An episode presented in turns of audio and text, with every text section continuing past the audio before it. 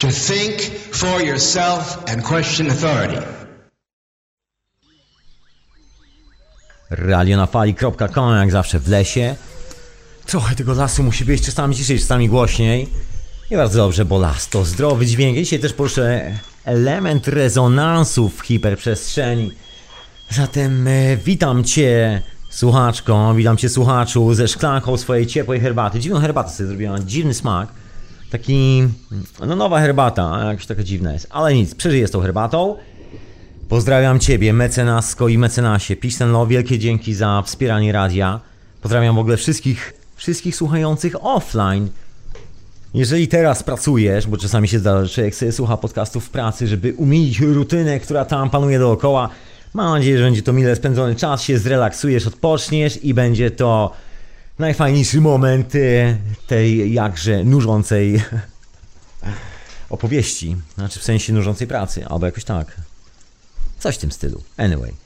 Zapraszam oczywiście na Facebooka Radia na Fali, zapraszam na Twittera Radia na Fali, na czata Radia na Fali też tam jestem. Oczywiście Skype do radia to radionafali.com. Oprócz tego, że hiperprzestrzeń to oczywiście Radio na Fali. Ja mam na imię Tomek. A ty mnie w tym momencie słuchasz, to jeszcze oprócz tego możesz mnie słuchać w Radiu Paranormalium, które bardzo serdecznie pozdrawiam.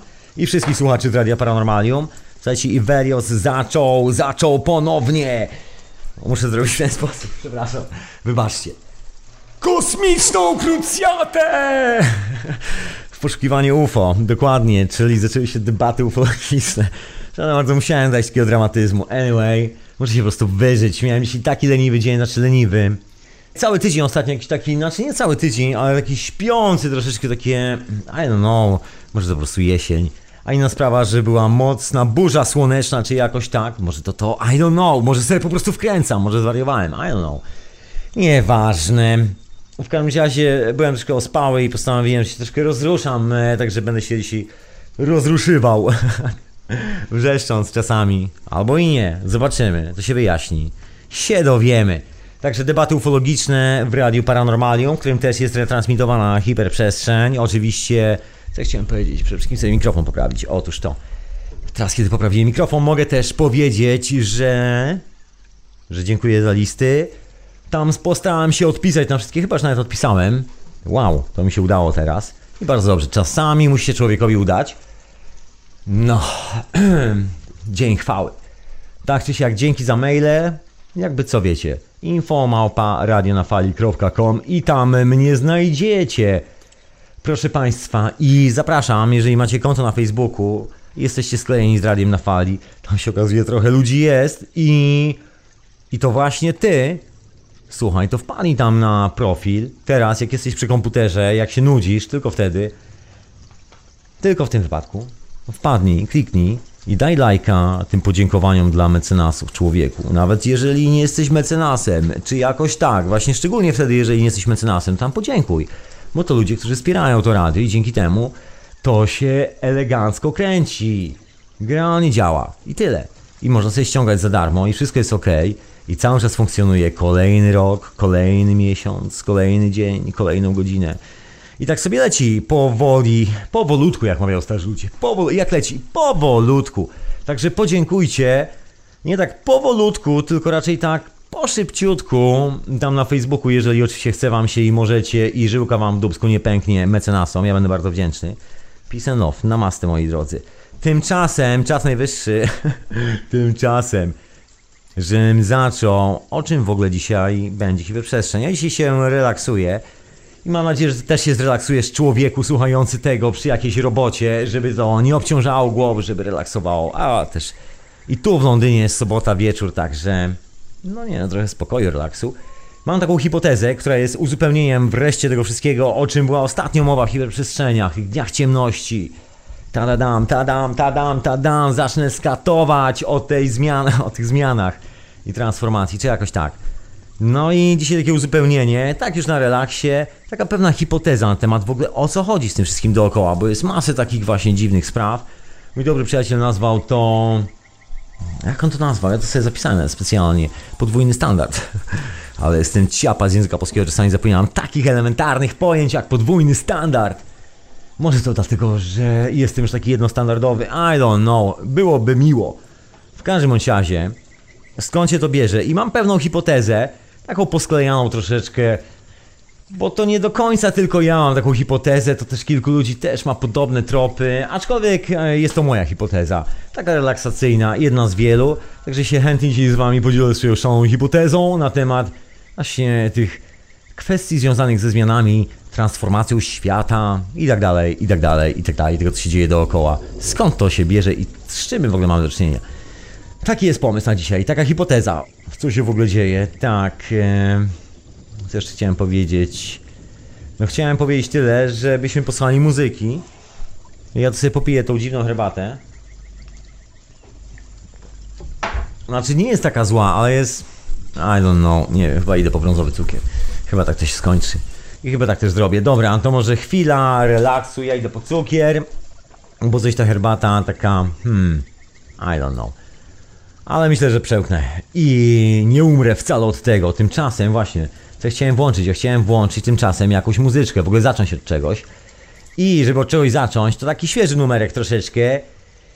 To dla tych wszystkich, którzy palę w flance i też y, lubią troszkę taki londyński klimat typu The Clash. Y, polecam serdecznie. Taka świeżynka. The Lions.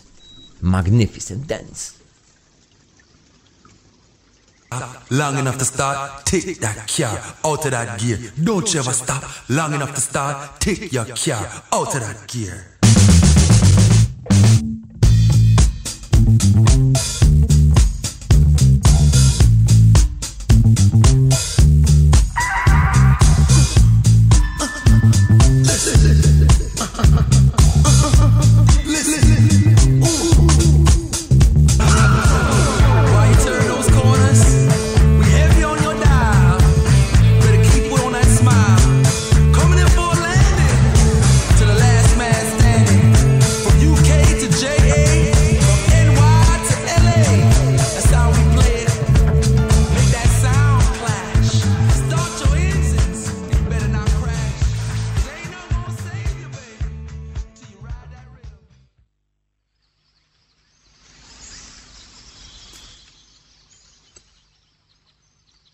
Radio na fali.com, hiperprzestrzeń.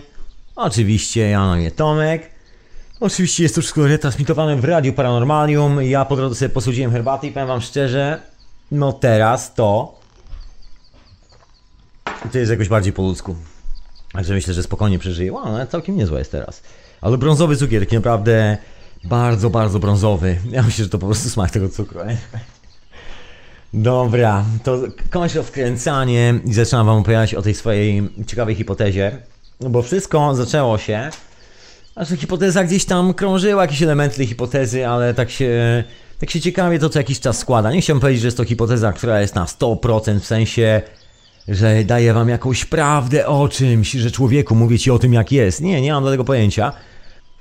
To jest taki pattern, który się układa z tych wszystkich elementów gdzieś e, znajdowanych po drodze różnych poszukiwań. Ja sobie ostatnio śledzę jakieś tam papiery medyczne związane z jakimiś tam moimi szalonymi pomysłami. Trafiłem na taką bardzo ciekawą publikację naukową. Napisaną już jakiś czas temu, ja tu nawet chyba mam datę. W marcu 1997 roku nazywa się to, pozwólcie, że zrobię sobie to troszeczkę większe, mam to na ekranie, nie mam tego w papierowej wersji. Okej, wklejam linka już na czata, także jeżeli ktoś z Was jest na czacie teraz, w tym momencie, live, bo audycja jest live, to oczywiście możecie sobie kliknąć na linka i zobaczyć o czym w ogóle jest mowa. Na czacie oczywiście Radio na Fali, taka mała ikonka w rogu strony www.radionafali.com, prawy dolny róg, prawy dolny róg, prawy dolny róg, prawy dolny róg, prawy dolny róg, taririra, ta, ta, taririra. prawy dolny róg. E, otóż to. I tak sobie poszukuję różnych rzeczy i trafiłem na tą publikację. I co to jest za publikacja? Mianowicie tytuł brzmi The Effects of Alpha 10 Hz and Beta 22 Hz Entertaining Stimulation on the Alpha and Beta AAG bands. Individual difference are critical to prediction of effects. Jakoś tak. Mój fatalny angielski akcent. Nigdy nie będę miał idealnego, ale lubię swój akcent. Taki właśnie wiśniacki. Anyway. Zostaję przy tym swoim akcencie i już tłumaczę o co chodzi.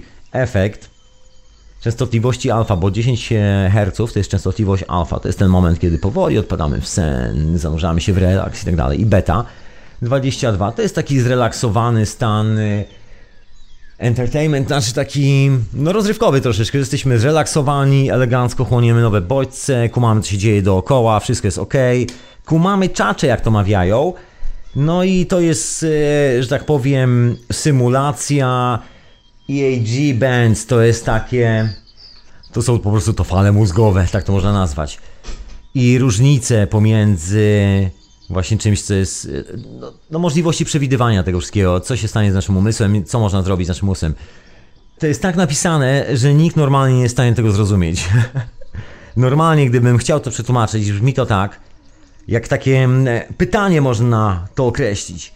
Efekt 10 Hz, w ogóle operowania, czy efekt operowania 10 Hz do 22 Hz na otoczenie dookoła nas poprzez bodźce audiowizualne powoduje wpływ na naszą percepcję, czyli generalnie czy można w jakiś sposób przesunąć to, co się dzieje z nami i w jaki sposób, tak najprościej ujmując, bo tego w rzeczywistości dotyczy ta praca, właśnie czego dotyczy ta praca? Mianowicie tego, czy umysł tak zwany inteligentny, bo tak to jest określane, jest silniejszy od umysłu emocjonalnego i w jaki sposób, bo chodzi o wpływanie na umysł emocjonalny, ale właściwie nie tyle wpływanie, ile w ogóle badanie, co się dzieje, bo teoretycznie, jak wielu ludzi mówi, że można wpłynąć na umysł poprzez różne fale i tak dalej, tak, jest pewien sposób wpływania na umysł, ale ten sposób wpływania nie do końca jest taki, jak nam się opowiada, że słyszymy zdania w głowie i tak dalej, i tak. To już jest manifestacja naszych własnych lęków, natomiast przynajmniej tak wygląda z tych papierów naukowych, a to są takie bardzo poważne papiery naukowe zakopane w bardzo ciekawym miejscu, o którym Wam dzisiaj powiem. Naprawdę bardzo ciekawe miejsce. Oficjalnie jest to badanie zrobione Northwestern, e, Northwestern University, Evanston, Illinois, United States of America, Department of Psychology. 1997 rok, w marcu, przynajmniej wtedy zostało opublikowane. Wiadomo, że to badanie trwało troszeczkę. Anyway, to już jest taki końcowy wynik tego badania. Jest nawet PDF tego badania, taki konkretny opis, jeżeli chcecie. Zdaje się, gdzieś go mamy. Jeżeli go nie wkleję na czata, to na pewno będzie jak zwykle w linkach pod audycją. Także człowieku wpadnij do Radia na Fali, radionafali.com. Tam sobie klikaj na hiperprzestrzeń i tam zawsze pod każdą audycją są linki, w których jest mowa o tych sprawach, o których tu mówię. No i w każdym razie o co chodzi z tym wpływaniem na nasz umysł? Można to zrobić w ten sposób, że można zmieniać nasz stan samopoczucia, czyli czujemy się albo troszeczkę lepiej, albo troszeczkę słabiej, mówiąc w wielkim skrócie. Albo troszkę wolniej, albo troszeczkę szybciej, albo troszkę bardziej excitement, albo troszeczkę less excitement, znaczy pobudzeni, zaktywowani i tak. Czy jakoś tak, ekscytujący się, tłumaczący słowo w słowo. I Chodziło o badanie częstotliwości 10 Hz i 22 Hz. Czy da się tak długo utrzymać sygnał i w ogóle jakie będą efekty traktowania ludzkiego umysłu takim sygnałem w miarę odstę regularnych odstępach czasu. I była tam grupa oczywiście ludzi, na których to testowano dobrowolnie. Oni zgłosili się dobrowolnie, także spokojnie, nie było to żadne MK Ultra ani nic z tych rzeczy. Są takie uniwersyteckie, bardzo poważne badania, tam, że była grupa testowa. No i badano wpływ tych fal, ale badano wpływ właśnie fal 10 Hz i 22 Hz, chociaż pełne badanie dotyczyło troszeczkę większych zakresów, bo od 8 do 13 Hz, od 13 do 30 Hz. To się nazywa FFT, czyli, czyli jakby poszerzona częstotliwość na tych urządzeniach. No jakoś tak, tam jest masa tych dziwnych technicznych nazw, baseline beta, N alpha, predict beta, band resonance to beta stimulation, it was uh, transient entrainment in some participants. O, oh, guys, po prostu to jak można, jeszcze moim angielskim już rewelacji nie będzie brzmiało, moim cudownym akcentem i oszczędzę wam tego. Jestem boski, oszczędzę ci tego człowieku. Anyway. I wracam teraz do tego całego sensu tej całej opowieści. No więc okazuje się, że tak czy siak, oddziaływując nasz umysł, można tylko na parę chwil, można zastymulować pewne historie dookoła, to, że się tak czujemy, ale okazuje się, że każdy z nas jest, jak to się po angielsku mówi, self-made man, czyli i ty, i ja jesteśmy sobie sterem, panem i okrętem oraz żeglarzem i kapitanem i, i majtkiem. Jesteśmy nawet gumką w gadkach. Jesteśmy wszystkim na tym okręcie, łącznie z byciem tym okrętem. Tak po prostu. No i to oddziaływanie odpowiednimi częstotliwościami, na przykład takimi, które powodują, że czujemy się bardziej tacy pozytywnie aktywni, tacy dobrze zastymulowani, czyli tam minimalnie więcej serotoniny się dzieje w organizmie, tego typu historie i 10 Hz, czyli w, w kontrze do tego mamy taki stan troszeczkę, no można powiedzieć pseudomedytacyjny, taki letargu, lekkiego, taki relaks w fotelu. Jeżeli właśnie teraz tak słuchasz sobie tej audycji, no to rewelacja, tu dokładnie o to chodzi. I w tym, e, w, tej sytuacji, kiedy człowiek jest ładowany takimi częstotliwościami w miarę regularnie, to okazuje się, że część tych uczestników po jakimś dłuższym czasie poczuła się o wiele lepiej. No po prostu ludzie zaczęli czuć się lepiej. Zaczęto sprawdzać, jak to wygląda z tak zwaną inteligencją, bo samo badanie to, to że można częstotliwościami troszkę człowieka zmęczyć albo troszeczkę doenergetyzować jest wiadome od lat i to nie jest żadną tajemnicą. Jeżeli słuchaliście kiedyś małej dziewczynki, która właśnie miesiąc temu dostała od rodziców skrzypce i mieszka albo piętro nad wami, albo piętro pod wami i właśnie zaczęła grać pierwsze gamy. A myślę, że chyba nie muszę tu wyjaśniać dalej. Otóż to. Także wszyscy doskonale wiemy, że są częstotliwości, które powodują, że nieważne co, nieważne jak kochamy życie, zrywamy się z fotela i wyskakujemy przez otwarte okno po kolejnej próbie zagrania kolejnej gamy przez naszą małą sąsiadkę. Czasami tak się może skończyć, może, może. No i wiemy takie rzeczy, także nie jest to żadną tajemnicą, tylko kwestia opracowania w sensie technologicznym, o jakich rezonansach mówimy.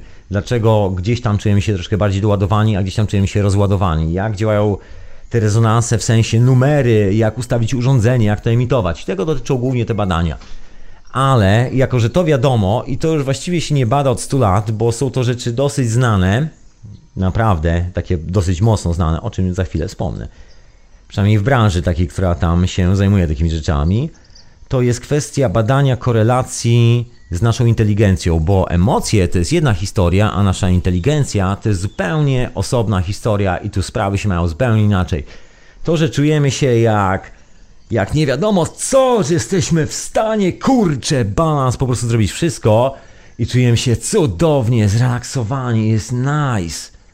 To wcale nie znaczy, że nie jesteśmy kompletnymi jełopami w tym momencie. To wcale nie znaczy, że wsiądziemy teraz w taką rakietę kosmiczną albo w kokpit samolotu odrzutowego i polecimy tym urządzeniem albo zrobimy jakąkolwiek skomplikowaną czynność związaną chociażby z obsługiwaniem urządzenia zwanego komputerem.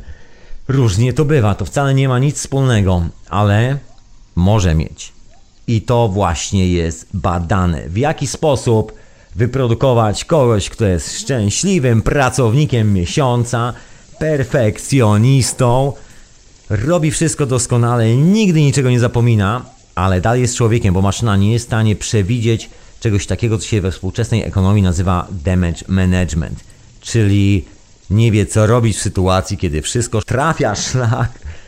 Absolutnie głupieje w takiej sytuacji, a świat jest tak czy siak, czy chcemy, czy nie, poza tymi komputerami, tym jak się komunikujemy, dalej czysto analogowy. Wszystkie materiały, z których cokolwiek jest produkowane, jest analogowe, wszystkie zębatki, kable i tak dalej. Pomimo tej wielkiej, zero-jedynkowej technologii, wszystko jest tak analogowe, że wystarczy jedno drobne spięcie elektryczne i wszystko wlatuje w powietrze. Był taki drobny eksperyment robiony w Stanach Zjednoczonych w takim pewnym specjalistycznym laboratorium należącym do wojska. Mianowicie badano rozładowanie elektrostatyczne i zbudowano taką lekką maszynkę, lekką maszynkę, no nie wiem, była może w wysokości 30 centymetrów dwa takie druty, pomiędzy nimi łuk elektryczny. No i panowie badali rozładowywanie się takich kondensatorów w stylu Tesli, tak zwane urządzenia wolnej energii itd., tak itd. Tak I badano w sumie na najniższych zakresach, na takich małych częstotliwościach, takich, które uch, nigdy nie dorównają takiemu zwykłemu piorunowi, który trzaska z nieba. Są na miastką, jakimś ułamkiem tej mocy. No jak trzasnęli, to w całym laboratorium, a to taki duży kompleks jest, wszystkie komputery wywaliło, wszystko wywaliło. Nie było rzeczy, która ocalała, wszystkie urządzenia elektroniczne trafił szlak. Tam później zliczano koszta i polewano z nich, że ustalili troszeczkę taką śmieszną odległość od tego rozładowania, bo oni ustawili takie urządzenie, w którym działo się to rozładowanie elektrostatyczne, ten łuk, po środku. Wszystkie komputery stały w okolicach 50 metrów dookoła to na takiej dużej hali połączonej jeszcze z innymi halami przez kable i tak dalej, także doskonała antena dla tego wyładowania elektrostatycznego. Także jak grzmotnęło, to wszędzie zjerało wszystkie komputery. To były lata 90., kiedy ten sprzęt kosztował fortunę i to naprawdę niezłą fortunę. To mowa raczej o setkach tysięcy, tylko że w tamtych czasach w Stanach Zjednoczonych 100 tysięcy dolarów to było tak jak dzisiaj chyba 5 milionów albo coś w tym stylu. To troszeczkę inne czasy były. Także się okazało, że jak panowie podliczyli straty w laboratorium i koszta kupna nowego sprzętu, tam wszyscy mocno zblali, była wielka afera w tak zwanym Ministerstwie Obrony, dlatego tak głośno było o tym wydarzeniu. Się okazało, że chłopaki zrobili małą iskierkę i wszystkie urządzenia ting stanęły i nie wiadomo co się dzieje. Właściwie już nigdy nie wstanęły z powrotem. Tam się troszkę wszystko jeszcze popaliło, znaczy nie wszystko, tylko część tego się popaliło. Takie historie, także wiadomo, że hmm, różne rzeczy się z tym wszystkim dzieją. I to jest tak jak w tym eksperymencie z tymi emocjami, rezonansami i inteligencją, która musi sterować tymi wszystkimi urządzeniami, bo świat jest bardzo analogowy i ciągle oparty na tej niewidocznej iskierce, na tej tajemniczej mocy, do której nauka się nie chce przyznać. Znaczy, nauka wie o tych mocach, bo w końcu ktoś robi te eksperymenty. Zanim ktoś wywali w powietrze ten cały sprzęt komputerowy i całe wyposażenie laboratoriów, to musi mieć pomysł, że coś tam się wydarzy, prawda? Także musi coś tam wiedzieć. Nie jest tak, że to jest taka niewidoczna wiedza, ale właśnie do czego zmierzam? Do dwóch standardów w nauce, bo to jest taka ciekawostka. Wiemy o tym, że są podwójne standardy w nauce i wiemy o tym, że są tak zwane dziwne, tajemnicze, tajne projekty, które realizują pewne sprawy, które czasami gdzieś tam wyciekają do opinii publicznej się okazuje, wow, wolna energia, wow, silniki jonowe, wow, silniki antygrawitacyjne, wow, niesamowita medycyna, wow, coś co robi, ja nie wiem co, po prostu cuda na kiju. Sami się dowiadujemy, oczy robią się coraz większe i tak się zastanawiamy, wow, przecież to oficjalnie nie istnieje, oficjalnie taki świat to tylko w bajkach. No właśnie. I tak się człowiek rozgląda po tych papierach naukowych i czasami trafia na takie odrzuty, bo ja sobie szukałem, właśnie tak śledzę tam dokumentację związaną z DNA i chodziło o częstotliwości, które są tam związane właśnie z DNA i w ogóle takie częstotliwości różnego sortu, które się dzieją dookoła. No właśnie, 22 Hz i 10 Hz. Relaks, taki naprawdę niezły relaks i taki całkiem miły entertainment, excitement. To jakby ktoś puścił w sklepie takie 22 Hz, ale jakąś fajną muzę, no to może klienci poczuliby się zrelaksowani. Zresztą słuchajcie, to jest wykorzystywane, to nie jest dowcip. To jest tak miksowane, żeby tak było. W niektórych miejscach, oczywiście nie wszędzie. Ale co wykazały te badania, bo tak ciągle krążę dookoła tego wszystkiego, bo te badania miały bardzo ciekawą konkluzję. Brzmiała właśnie tak jak wspomniałem, że self-made man jest w każdym z nas, czyli sami się robimy i że o ile ta częstotliwość może powodować pewne drobne zmiany, no może nawet powodować jakieś tam powiedzmy w cudzysłowie trwałe zmiany, takie typu relaksacyjnego, że się lepiej czujemy po pół roku takiej sesji, że tam chodzimy co jakiś czas na takie sytuacje. Tam ileś tam minut jest puszczany ten sygnał audiowizualny, czyli jest odpowiedni obraz zgrany z odpowiednim dźwiękiem. Czyli mówiąc w skrócie, siedzimy przed ekranem. To jak ktoś chodzi do kina, to chyba o to chodzi właśnie. I się czujemy tacy, e, a nie inni, ale tylko przez parę chwil. I się okazuje, że pomimo wszystko, jedyny pattern, który jest w sumie w stanie przetrwać, to jest taki pattern, który jest związany z nami, z taką naturalną częstotliwością, gdzie czujemy się dobrze. Ponieważ wszystkie próby odstrojenia nas od tego właściwego paternu kończyły się jakimiś katastrofami, patologie, różne takie dziwne rzeczy. Były takie eksperymenty właśnie robione przez MK Ultra, gdzie próbowali wszystkich docisnąć w drugą stronę i okazało się, że no nic poza tym, że zamieniono ludzi czasami w warzywa, nic z tych eksperymentów nie wyniknęło, nie, nie wynikło. Nie wyprodukowano żadnych cudownych super żołnierzy i tak dalej, pomimo, że są różne legendy, różne opowieści i tak dalej, i tak dalej, ale prawda jest taka, że pouszkadzano ludziom fizycznie mózgi. Tam są raporty medyczne, które wyciekły w latach 90. właśnie z tych projektów MK Ultra i tam są opisy, jak potężne były uszkodzenia rdzenia mózgowego, czasami od jakiejś chemii, od jakichś stymulantów elektrowstrząsami, czy jakoś tak. Jakieś takie masakryczne historie, w ogóle człowiek wsiapie za głowę żywa istota może drugiej istocie zrobić taki numer, takie szykujące troszeczkę. No i w każdym razie wracając do tego eksperymentu, okazuje się, że nie ma to wpływu na naszą inteligencję, czyli jeżeli ktoś z nas jest na tyle bystry, że wie, że świat wygląda tak, a nie inaczej, to te częstotliwości mogą tylko wpłynąć na niego w taki sposób, że będzie wiedział dokładnie to samo, będzie jeszcze lepiej się przy tym czuł, czyli jeżeli jest rewolucjonistą, to będzie taki miły moment, bo będzie bardzo zadowolonym rewolucjonistą, który nie będzie chciał rozwalać wszystkiego, tylko zbuduje taką bardzo mocną, stabilną alternatywę do na przykład jakiejś patologicznej sytuacji. I do tego się sprowadził w cudzysłowie można powiedzieć bardzo dużym, bo ja tu tak mocno nadciągnąłem te wnioski tego badania, które są tam w oryginale opisane, bo one są tam przede wszystkim dosyć sucho opisane. I mówią o tym, że właśnie szuka się połączenia pomiędzy inteligencją a emocjami, że są pewne bodźce, które pomagają propagować czegoś takiego jak nasza inteligencja, ale właściwie nie zauważono takich mocnych połączeń. Właśnie, i o co chodzi w ogóle w tych badaniach, bo po co takie rzeczy się bada? No moja hipoteza jest dosyć taka, no, można powiedzieć prostacka, Bo ja taki prosty chłopak jestem. Bada się to po to, żeby sprawdzić, jak daleko można docisnąć na przykład ludzki umysł, jak daleko można stymulować żywą istotę, która normalnie jest stworzona do tego, żeby żyła w takim, a nie innym otoczeniu i środowisku. Naturalnie jest tak stworzona i ma swoje, można powiedzieć, pryncypia, ma swój cel i ten cel gdzieś tu istnieje. Zaraz do tego dojdę. I jest ktoś, kto zakłóca świadomość tego celu. Może nie zakłóca, ale stara się uciec od świadomości tego celu, po to, żeby tworzyć coś w rodzaju alternatywnej rzeczywistości. No i to jest ta cywilizacja dookoła nas, ta industrialna, rzymska, tak jak to dzisiaj nazywamy, cywilizacja. Tak mi się wydaje. To jest cały ten transhumanizm, to są chipy, to są badania DNA, które robi się w bardzo ciekawy sposób. Ja dzisiaj o tym też zamierzam wspomnieć.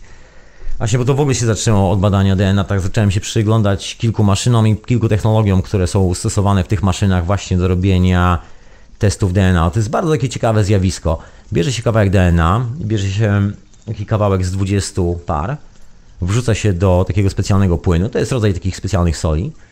Następnie podgrzewa się do odpowiedniej temperatury, to jest cały czas mieszane i w tym momencie ta sól powoduje rozłączenie się tego kodu DNA. I on się rozdziela, powstają takie dwa osobne słupki. Te tory się rozpadają, rozjeżdżają i w tym momencie się duplikują. Do każdego z nich dorastają kolejne tory i w taki oto sposób podgrzewając i obniżając temperaturę, podgrzewając, obniżając, cały czas mieszając, następuje coś w rodzaju krystalizacji. To jest krystalizacja, taka polimeryzacja tego DNA, bo ono zaczyna rozrastać w takim przyspieszonym tempie i w ciągu tam iluś godzin, po wykonaniu zdaje się 130 paru tych operacji, bo to się ciągle powtarza w różnych temperaturach, otrzymuje się taki, taki koktajl z DNA, który jest takim naturalnym polimerem i później robi się, zdaje się, właśnie tego nie mogę się nigdzie dowiedzieć, ciągle przyszukuję dokumentację na jakiej maszynie to robią, znaczy jest to spektrograficzne zdjęcie tego kodu DNA, lub spektografię, czyli wynajdują te elementy, które można powiedzieć najbardziej świecą.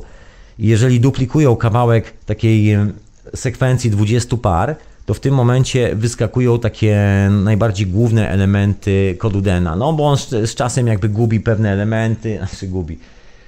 Pewne stają się bardziej widoczne, pewne mniej widoczne i otrzymujemy coś w rodzaju takiego zdjęcia, w którym pewne pary są bardziej jasne, a pewne są bardziej ciemne. Przy czym no jest to takie dosyć egzotyczne badanie, bo właściwie nie do końca wiemy, co badamy. Jesteśmy w stanie tylko się cofnąć do najstarszego elementu DNA, bo porównując na wykresie spektrograficznym, widzimy, że na przykład jest jeden element, który jest podstawowy, jest składowy, jakaś taka częstotliwość, która się objawia kolorem na tym wykresie, jest charakterystyczna, jest składową dla wszystkich pozostałych, czyli to jest ten najstarszy pattern, to jest jakby podstawa, z tego wszystko wystartowało.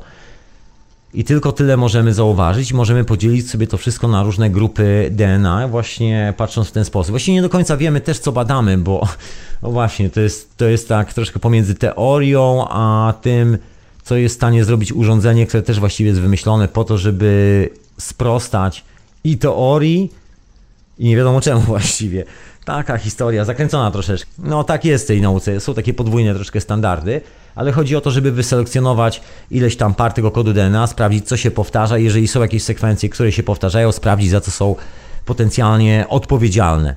No i sprawdzono ten najstarszy kawałek kodu DNA, który przez jakiś czas był e, nazywany tak zwanym śmieciowym DNA, to się nazywa mitochondrialne DNA, DNA. No i tam znaleziono najstarszego przodka nas, żywych istot. Szuka się w ten sposób, że zawsze po żeńskim kluczu, ponieważ w męskiej linii ten chromosom zanika w jakiejś tam kolejności, co chyba trzy pokolenia, czy jakoś tak, coś tam do podęgi trzeciej, dziewiątej tak tak dalej. Jest takie specjalne równanie matematyczne, które służy do sprawdzania tego wszystkiego, bo tam się liczy co ileś pokoleń. No i w każdym razie u kobiet zostaje część tego genu i część tego genu przechodzi na kolejne pokolenie, ale on jest na tyle długi, że wiadomo co ile generacji znika. Coś w tym stylu, taka zamieszana, dziwna historia, ale wiadomo, że ubywa i wiadomo, że ubywa co tam wyliczono mniej więcej około 300 lat, to ileś tam 5, nie wiem, ileś, ileś tam pokoleń przez 300 lat, coś w tym stylu. Nie wiem, czy nie pokręciłem w tym momencie. Nieważne, słuchajcie, warto to sprawdzić samemu, bo ja mogłem coś pokręcić. Nie jestem aż taki perfekcyjny, nie zrobiłem sobie takich akademickich notatek do tego wszystkiego, ale mniej więcej liczy się później statystycznie ten okres 300 lat, czy iluś tam lat, przez ten wzorek matematyczny. No i w ten sposób później patrząc na wykres z tego spektrografu określa się o ile to jest krótsze, o ile to jest dłuższe i można sobie mniej więcej e, zrobić taką skalę i sprawdzić, jak daleko to sięga. No i się okazuje, że jest taki kawałek kodu DNA, który jest dziedziczony tylko w linii żeńskiej i sięga prapoczątku, właściwie jest od początku wszystkiego. To jest takie coś, że jak się wrzuca do tej właśnie soli, w której oni jakby mnożą, robią z tego polimer, z tego kawałka pierwszego DNA, kiedy się, że tak powiem, zrobi taką podpuchę, podgrzeje niby trochę temperaturę, tam udaje się różne sole, doda, dodaje się jeszcze dwa czynniki, bo to nie są tylko sole, dodaje się jeszcze aminokwasy i jakieś molekuły, chyba to jakieś proteiny, ale no, coś tam jeszcze się dodaje, jakieś tam kawałki DNA luzem, które się tam wtedy łączą parami, bo ten luźny kawałek DNA zachowuje się jak antena i przyciąga te właściwe sekwencje. I tam jest jeszcze jakaś, jakaś heca z kolejnością przyciągania, o której za bardzo no nie udało mi się jeszcze znaleźć specjalnie papierów, ale się okazuje, że prawdopodobnie to przyciąganie zawsze następuje od tego najstarszego kawałka DNA, albo coś w tym momencie zmyślam, kto to wie.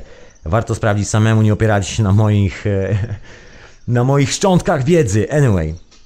Ale takie informacje istnieją, coś tam jest na ten temat, także wygląda to w każdym razie ciekawie. Nie jest to, niezależnie od hipotez na ten temat, nie jest to aż tak zbadane i aż tak wiadome, żebyśmy wszyscy mogli powiedzieć, ok, wiemy co to jest DNA, wiemy jak to działa itd., itd. Nie do końca. Widzimy, jak to się zachowuje w pewnej części, ale też tak nie do końca możemy powiedzieć, że wiemy, co to jest. No ale są badania nad tym i są badania, jak wpływa, wpływać na te DNA i jak je mutować. To są te przede wszystkim badania nad roślinnością transgeniczną, czyli Monsanto, tego typu historie i wiemy, że też jest to związane z ludzkim DNA, że jest taka próba zrobienia takiego super robota, transhumanizm, żeby za pomocą jakiejś magicznej technologii doprowadzić do sytuacji, kiedy wszczepi się człowiekowi coś tam i nagle wyrosną potężne mięśnie, zamieni się w taką przerysowaną, karykaturalną postać z amerykańskiego komiksu. I jeszcze na dodatek będzie miał taką pamięć, możliwości adaptacji jakiejkolwiek informacji i tak zwanego zapamiętywania, chociaż to też jest ciekawy myk, ale to też dzisiaj dojdziemy do tego, dojdziemy do tego moi drodzy, żeby jeszcze taki potężny koleżka mógł obsłużyć jakąś taką e, zbrodniczą maszynę, która wymaga bardzo skomplikowanego podejścia do tego, dużej ilości przycisków i tak dalej, i tak dalej. Także są próby zrobienia czegoś takiego. I tak sobie śledzę różne te papiery, trafią na takie rzeczy i tak człowiek to czyta te wyniki badań, sprawdza co tam jest badane w tych uniwersytetach za te dziwne granty i naprawdę kręcę sobie głową. Naprawdę, słuchaj, kręcę sobie głową, bo to naprawdę bardzo dziwnie wygląda. I gdzieś tam trafiłem na wywiad z Michaelem Cremo, to jest ten gentleman, który napisał tą słynną, popularną książkę Zakazana archeologia i tam był kawałek tego wywiadu dedykowany jego pracy dla Rockefeller Foundation, bo swego czasu miał stypendium z Rockefeller Foundation i to jest w ogóle zabawne. Dużo ludzi, którzy badają bardzo alternatywne rzeczy, takie naukowe. Ja nie mówię o ludziach, którzy tam mówią o, o energiach i każą sobie za to płacić. Ja mówię o takich konkretnych naukowcach, że oprócz tego, że mają tą energię, to jeszcze potrafią ją pokazać i w ogóle wiedzą o co w niej chodzi. To nie jest takie teoretyczne. Jest takie dosyć namacalne i jest związane często z urządzeniami. Ci ludzie, do czego dążę, haha, no mają, e, hmm, jakby to określić, jeżeli chodzi o ten profil badań. No dobra, ja może zostawię, bo to się samo wyjaśni, samo się w tej audycji, także tutaj nie będę rzucał zbyt wczesnych konkluzji. W każdym razie te badania są robione i jest tych ludzi trochę i są oparte na tej zupełnie innej fizyce, zupełnie innej matematyce. Teraz jest próba budowania takiego pomostu za pomocą fizyki kwantowej, która jest takim centralnie bullshitem, po prostu, że aż głowa boli, ale... Ale cóż, trzeba czymś zastąpić teorię Einsteina, żeby było bliżej do tej prawdy, bo być może nadchodzi moment zderzenia się tej rzeczywistej wiedzy z tym bełkotem, który jest e, oficjalnie uczony na uniwersytetach, także kto wie. No jest teraz próba jakby przeniesienia troszeczkę odłożenia tego Einsteina, żeby nie wyjść na kompletnych kretynów gdzieś na bok i lansowania teorii kwantowej, z której być może jakimś, e, jakimś cudem uda się przejść do tej właściwej historii, a może i nie, albo jakoś tak. Kto to wie, na czym polega cała ta manipulacja. I jest ta rzeczywista wiedza i są te rzeczywiste eksperymenty. I naprawdę są robione na uniwersytetach. Nie są może robione na taką potężną skalę, bo są to naprawdę drobiazgi. Nie jest to tajemnica, bo są to wszystko oficjalne publikacje akademickie, czyli każda rzecz ma opracowanie w papierze, ileś tam stron, opis eksperymentów, nazwiska naukowców, którzy to badali, uniwersytety, centra badawcze, które patronowały temu badaniu itd., tak itd. Tak to nie jest żadne takie nie wiadomo co wymyślone, ktoś usłyszał w filmie Matrix, zobaczył itd. Tak Nic z tych rzeczy. No i ci panowie i panie funkcjonują e, według zupełnie innego standardu, czym są prawa fizyki, prawa matematyki, czym w ogóle jest cały świat. To są właśnie chyba te wszystkie, nie wiem, jak niektórzy mówią, czarne projekty. Na to by wyglądało. No jest tego trochę. Jest taka próba, ja bym to powiedział, zhakowania mamy natury. To jest taka moja hipoteza. Zresztą nie tylko moja, bo się okazuje, że Michael Cremo w tym właśnie wywiadzie zapytany o jego opinię na temat współczesnej nauki, właśnie mówi, że też zauważył swego czasu pewną rzecz, mianowicie pewien kierunek badań, który jest sponsorowany, zapytany o tą korelację właśnie z Rockefeller Foundation, że jest pewien kierunek badań, którym właśnie zajmuje się Rockefeller Foundation i że właściwie kiedyś sobie nie zdało z tego sprawy, po prostu robił swoje badania, takie akademickie, robił swoją książkę, miał ten projekt, znalazł ludzi, którzy to finansowali, było to ciekawe, właściwie niczego za bardzo nie wywalał w kosmos i tak dalej, i tak dalej. Podobnie było z kilkoma innymi ludźmi, takimi jak Sitchin, prawda? Bardzo egzotyczny gentleman piszący o Anu Anunnakich i tak dalej, i tak dalej. I się okazuje, że Rockefeller Foundation jest właściwie wydawcą jego prac i właściwie stoi za całym e, wydawnictwem, w którym on publikuje. Zabawna sprawa, bo Rockefeller Foundation macza palce w praktycznie w każdej możliwej działalności takiej naukowej, gdzie się tak solidnie robi eksperymenty na świecie. Po prostu w każdej możliwej, od badania substancji psychoaktywnych typu LSD, poprzez badanie ludzkiego DNA. Jest to oczywiście związane z patentami itd., tak itd., tak z tymi wszystkimi korporacjami farmaceutycznymi zwanymi popularnie Big Pharma, tymi ludobójczymi, zbrodniczymi, morderczymi. Tak, tak, dokładnie. Tymi mordercami, którzy sprzedają nam wszystkim tabletki. I dokładnie tym się zajmuje owa fundacja. Finansowaniem tych badań, ponieważ jeżeli się finansuje te wszystkie egzotyczne badania, to automatycznie ma się taki podstawowy, elementarny dostęp po pierwsze do naukowców, po drugie do troszkę bardziej zaawansowanej dokumentacji technologicznej, po trzecie ma się dostęp do praw patentowych. Otóż to.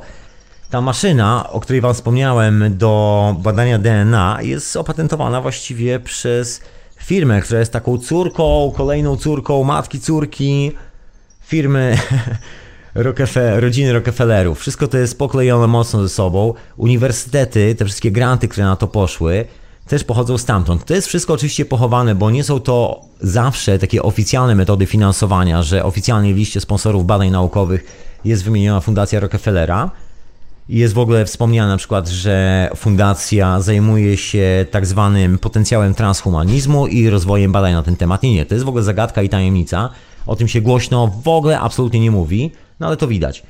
Robi się różnego rodzaju, można powiedzieć, takie spotkania naukowe, seminaria naukowe, różnego rodzaju konsylia, takie dziwne fundacje się zakłada, bardzo dziwne fundacje, które później wynajmują jakieś budynki, mają potężne fundusze, ale budżety, od których praktycznie żą się wszystkie włosy na głowie. Gdybyś ty, ja i wszyscy my, którzy tu jesteśmy, nawet gdyby nas było tylko dwoje, naprawdę, to już wystarczy. Gdyby policzyć nasze włosy, to i tak by nie wystarczyło na to, żeby przeliczyć na, na ilość gotówki, które dostają te fundacje po to, żeby wykupiły jakieś budynki i zaczęły tam działalność pod różnymi pretekstami, jako badania naukowe, jako prelekcje, jako spotkania. Wszystko to jest często w bardzo zamkniętym gronie, bardzo hermetycznym, chociaż nie do końca, bo jeżeli jesteś naukowcem i jesteś bardzo poważnym naukowcem, który ma bardzo duże osiągnięcia akademickie i gdzieś tam się ślizgasz z bardzo dużym sukcesem pomiędzy tym czymś, co jest oficjalnie zakazane, czyli że nie istnieje, że et eteru nie ma, że eter nie istnieje, to głupia teoria, eter nie istnieje i tak dalej, ale robisz badania i tam elegancko tam gdzieś tam pomykasz, no bo tam w sumie gdzieś tam u Einsteina był ten koncept, on może go zapomniał, się okazuje, że coś tam jest, może to potwierdzi jego teorię. Jeżeli w ten sposób sprzedasz swój dorobek, to w tym momencie no wiadomo, że jesteś osobą bardzo inteligentną i często się zgłasza do ciebie właśnie taka fundacja, jakieś badania albo coś w tym stylu. Jest, jest dużo tego. Oni nie powiedzą ci, nad czym będziesz pracować, oni nie dadzą ci takiej konkretnej informacji. To nie jest obszar w ogóle jakichkolwiek rozmów. Po prostu zajmują się na przykład badaniem komórek mózgu i to wszystko. Płacą pieniądze, chcą mieć dostęp do badań.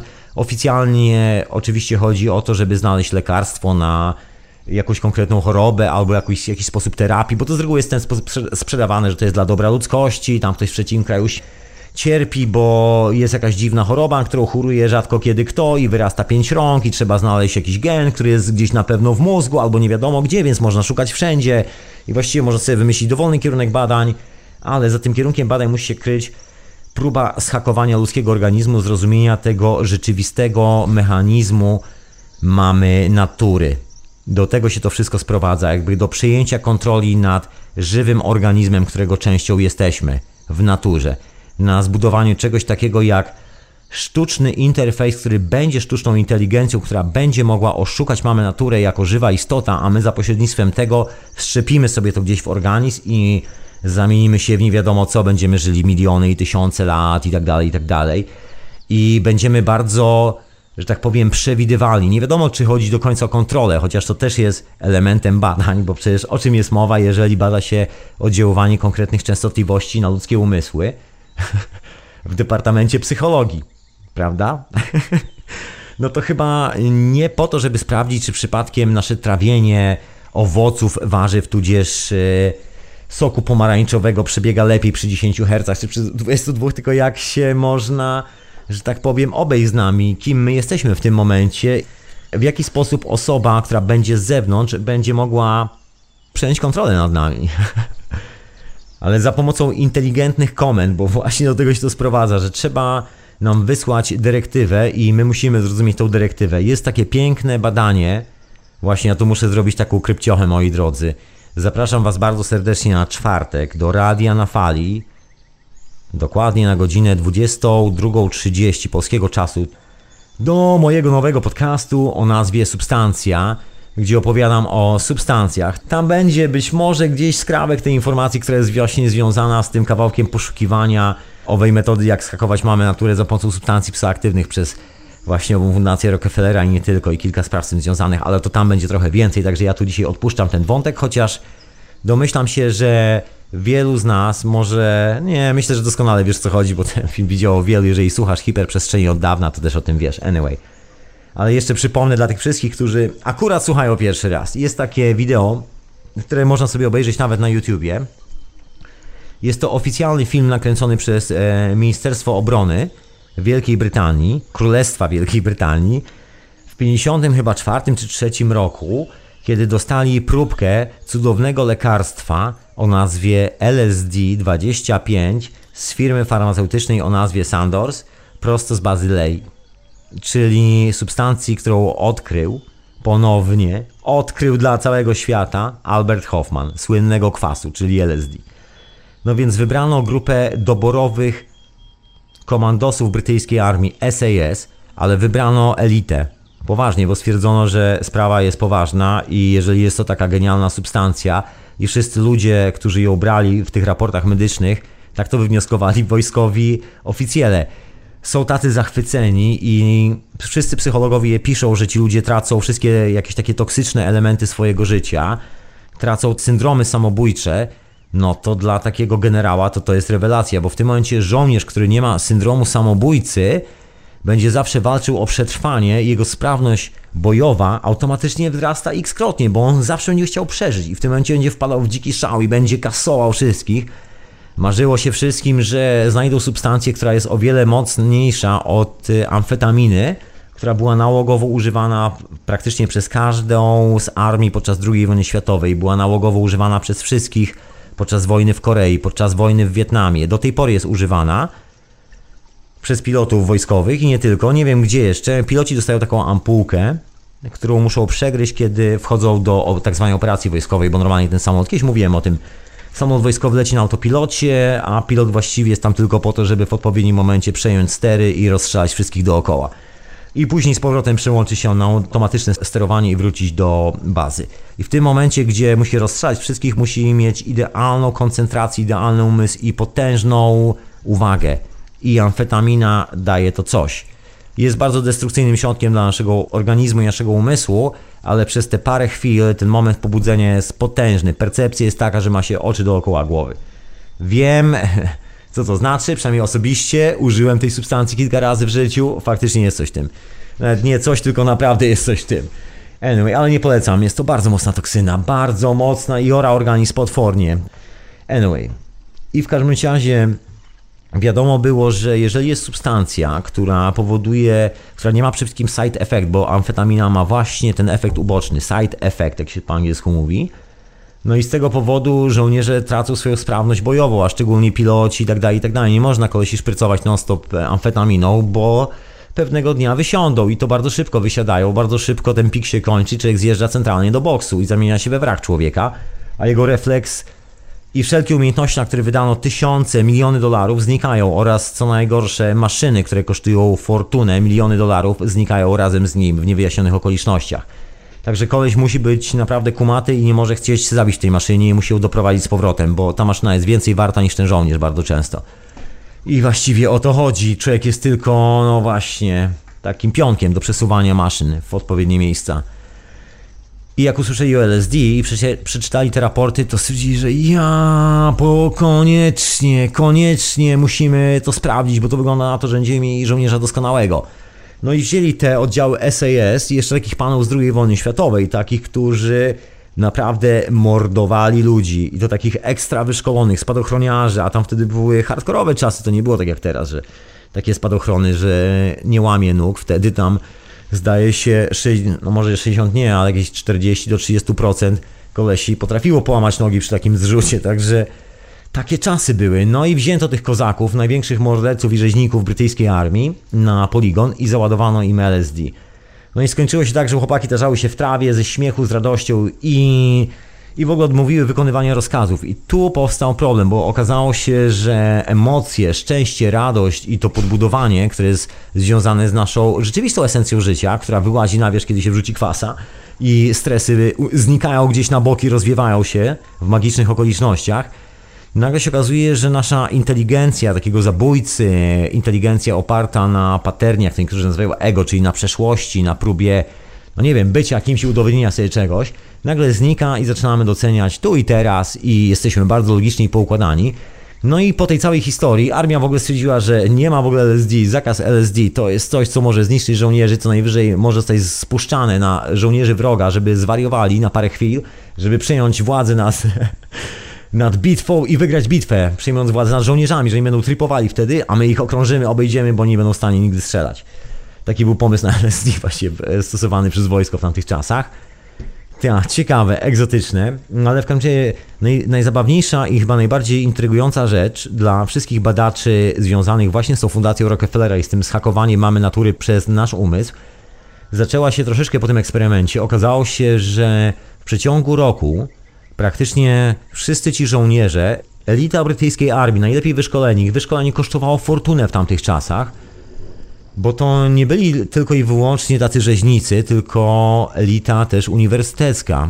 Ci kolesie mieli tytuły naukowe i to w takich konkretnych dziedzinach. To nie do końca byli tacy komandosi, co to od dziecka biegał po lasach i chciał zostać komandosem. Nie, nie, to byli panowie, którzy oprócz tego, że potrafili zabić zimną krwią, podrzynając gardło scyzorykiem, to oprócz tego mieli czasami bardzo poważne prace naukowe ze sobą.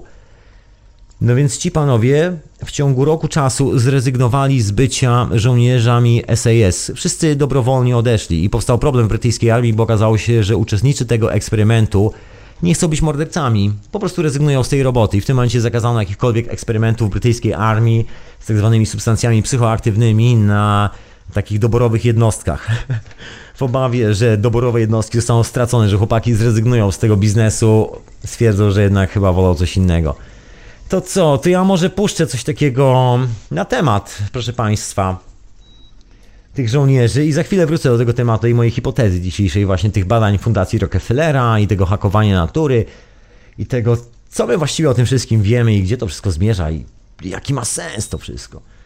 Właśnie, a wy jakby co, możecie dzwonić radionafali.com, taki jest adres na Skype'ie ja tu sobie siedzę tak zwyczajnie w Londynie i mówię do ciebie człowieku. Otóż to.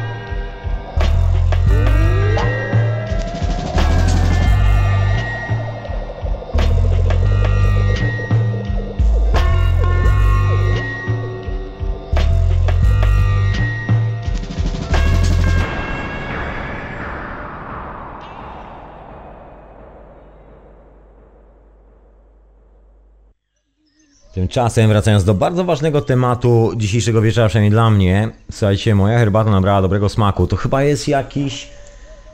Jak się nazywa ten kaktus? Taka herbata z takiego kaktusowe... Eukaliptus? Nie, eukaliptusowa, jakoś tak. Właśnie, a wysłuchacie hiperprzestrzeni oczywiście. Ja na imię Tomek, radionafali.com. Wszystko to jest retransmitowane w radiu Paranormalium. Możecie zadzwonić radionafali.com na Skype'ie. Proszę nie dzwonić podczas muzyczki, bo podczas muzyczki nigdy nie otwieram, e, że tak powiem, rozmowy, bo lubię wysłuchać od początku do końca, tak jak trzeba. Po to ludzie nagrali piosenkę, żebyśmy jej słuchali tak jak została zrobiona od początku do końca, a nie jakiś pajacy, że tak powiem, rwali w połowie, żeby sprzedać nam kawałek bigosu i nie wiem co jeszcze przy okazji, no ale to zostawmy. To nie to radio, moi drodzy, tutaj są całotwory i długie. Mamy czas. Także proszę śmiało dzwonić teraz. Yy, Śmiało, kiedy nie ma żadnej muzyki. Odbieram oczywiście spokojnie na Skype'ie wasze telefony. Także człowieku dzwoni, dzwoni, nie czekaj. Wiem, że był telefon właśnie podczas muzyczki, także dlatego wyjaśniam sprawę. Ale wracając do tej całej historii, bo bo tak, bo ten trop y, jest bardzo taki intrygujący. Ja wpadłem na taką książkę, robiąc takie drobne poszukiwania, bo gdzieś tam siedzę oczywiście wokół tych maszyn, free energy, jeżeli ktoś słuchał syntezy, to doskonale wie o co chodzi. Podcast w archiwum Radia na Fali, trzeba sobie wejść, radionafali.com, archiwa, podcasty i tam jest synteza. Przesłuchać od początku do końca, koniecznie, a jak? I lubię sobie zbierać jakieś takie różne dokumentacje, takie różne rzeczy, które czasami trafiają mi w ręce. Czasami gdzieś w postaci jakichś skanów i tak dalej. Najczęściej w postaci skanów w dzisiejszych czasach, bo ciężko już o papier, ciężko jeździć po całym świecie, żeby gdzieś robić fotokopię na papierze i tak dalej, szczególnie po różnych archiwach. Musiałem mieć fortunę niczym fundacja Rockefellera, żeby móc sobie na coś takiego pozwolić. No i tak się przyglądam y, często tym niemieckim historiom związanym z medycyną, tym niemieckim historiom związanym troszeczkę z tymi z technologiami, bo tam było kilka różnych koncepcji i może o ile nie ma zbyt wiele zdjęć działających urządzeń, bo oczywiście była to trzecia, trzecia Rzesza, było to tajne, a później wszystko cokolwiek było zostało wywiezione częściowo do Moskwy, a druga część gdzieś do Argentyny, a trzecia część gdzieś w projekcie Paperclip do Stanów Zjednoczonych i tak dalej, i tak. Ale czasami niektóre rzeczy wyciekają i są bardzo intrygujące z, e, jest kilka ciekawych wątków. Ja sobie trafiłem właśnie poprzez jeden z takich ciekawych wątków medycznych historii na taką ciekawą książkę, która się nazywa, jak zwykle muszę sobie tutaj chyba powiększyć, bo zwykle czytam teraz z ekranu. Medicine and Medical Ethics in Nazi Germany. Origin, Practicals, eee, Legacy. Jakoś tak. I to jest e, bardzo ciekawa książka. No właśnie, James Gross e, Rockefeller Foundation, mówiąca troszeczkę o czasach właśnie finansowania, o tym jak w ogóle Trzecia Rzesza powstawała, bo jest to jedna z tych publikacji, która wyjaśnia meandry, jak to się wszystko działo, jak e, Fundacja Rockefellera, amerykańskie banki wymyśliły Trzecią Rzeszę, wymyśliły sobie taki kraj w środku Europy i doprowadziły do tego, do czego doprowadziły że był to taki strategiczny plan, którego realizacja zajęła no, ponad 20 lat i były poważne przygotowania na bazie akademickiej, naukowej, wszystko sprawdzono eksperymentalnie na uniwersytetach. Ja czasami o tym wspominam w hiperprzestrzeniach. Są takie odcinki, gdzie mówię o propagandzie i tak dalej, gdzie są ślady właśnie tych opowieści.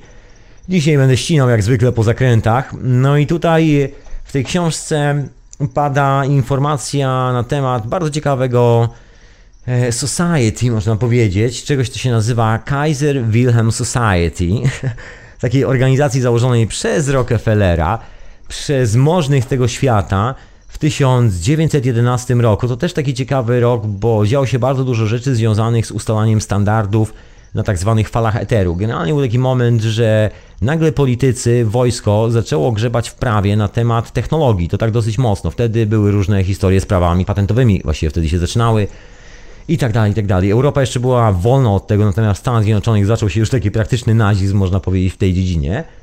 No i dokładnie w tym samym momencie powołano coś takiego jak German Kaisermicht w 1911 roku, czyli Kaiser Wilhelm Society. Gesellschaft. Fokke. Yeah. Wischaffen? Czy jakoś tak? Ja nie jestem dobry z niemieckiego. Anyway. I może ktoś to rozczyta. Słuchajcie, już wklejam, zaraz właśnie, bo zapomniałem wkleić linków, już odbieram telefon przede wszystkim. Mam już pierwszy telefon, zatem odbieram. Halo, halo.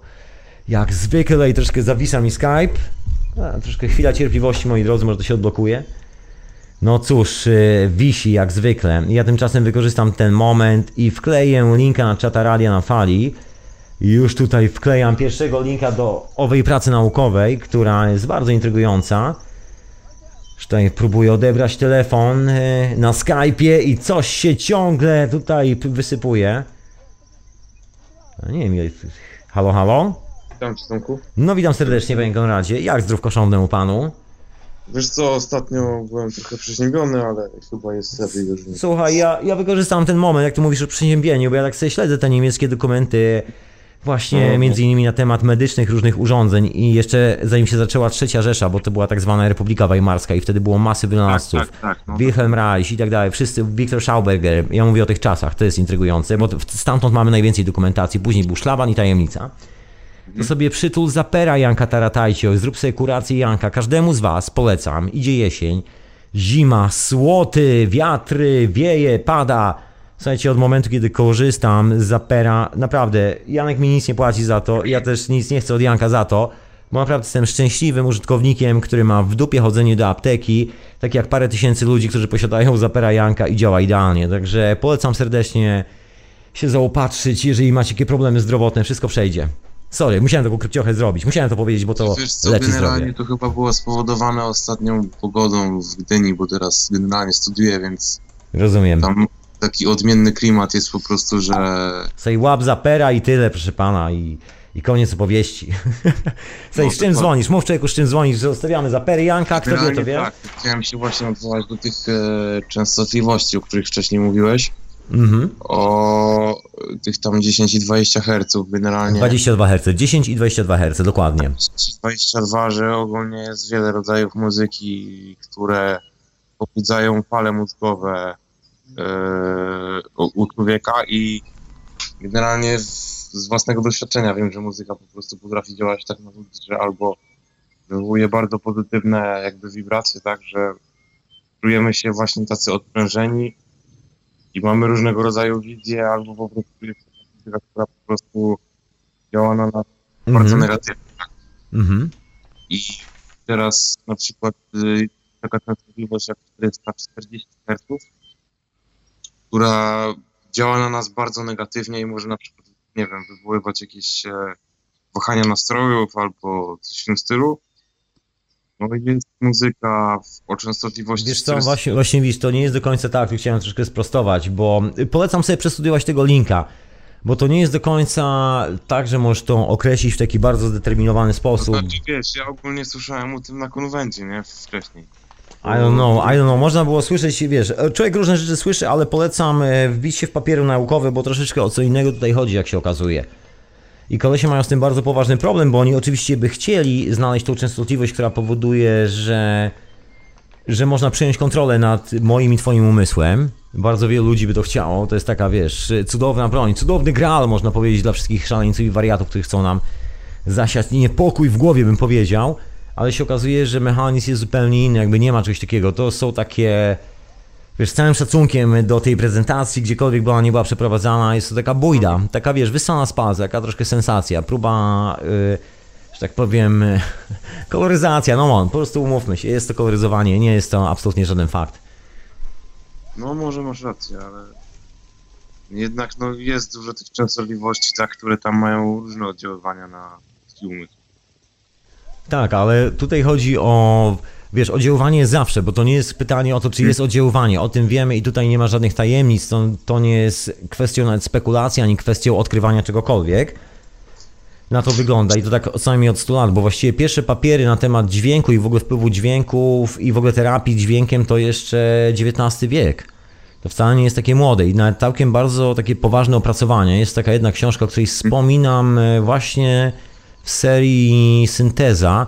Książka z 1854 roku. Zapominam zawsze jak się nazywa. Taka świetna publikacja poświęcona właściwie rezonansom natury. To jeszcze czasy eteru i tak dalej, i tak dalej, gdzie te wszystkie sprawy pchano mocno do przodu.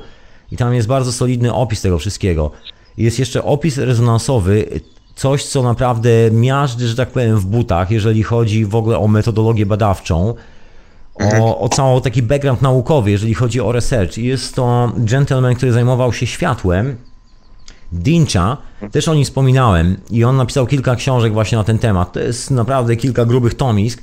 Oni próbowali, znaczy oni, tak zwanym, oni, czyli wojsko i wywiad, rządy, ta owa ciemna siła próbowała pozbawić go życia. O ile się udało z Wilhelmem Reichem, to z nim się nie udało. On się wcześniej wycofał, był przerażony, zastraszony. W ogóle kazał dzieciom zmienić nazwisko. Tam różne historie się działy. Ja troszkę o tym wspominam właśnie tam w syntezie. I to był gentleman, który opracował sprawy związane z rezonansami, właśnie tymi rezonansami wizualnymi.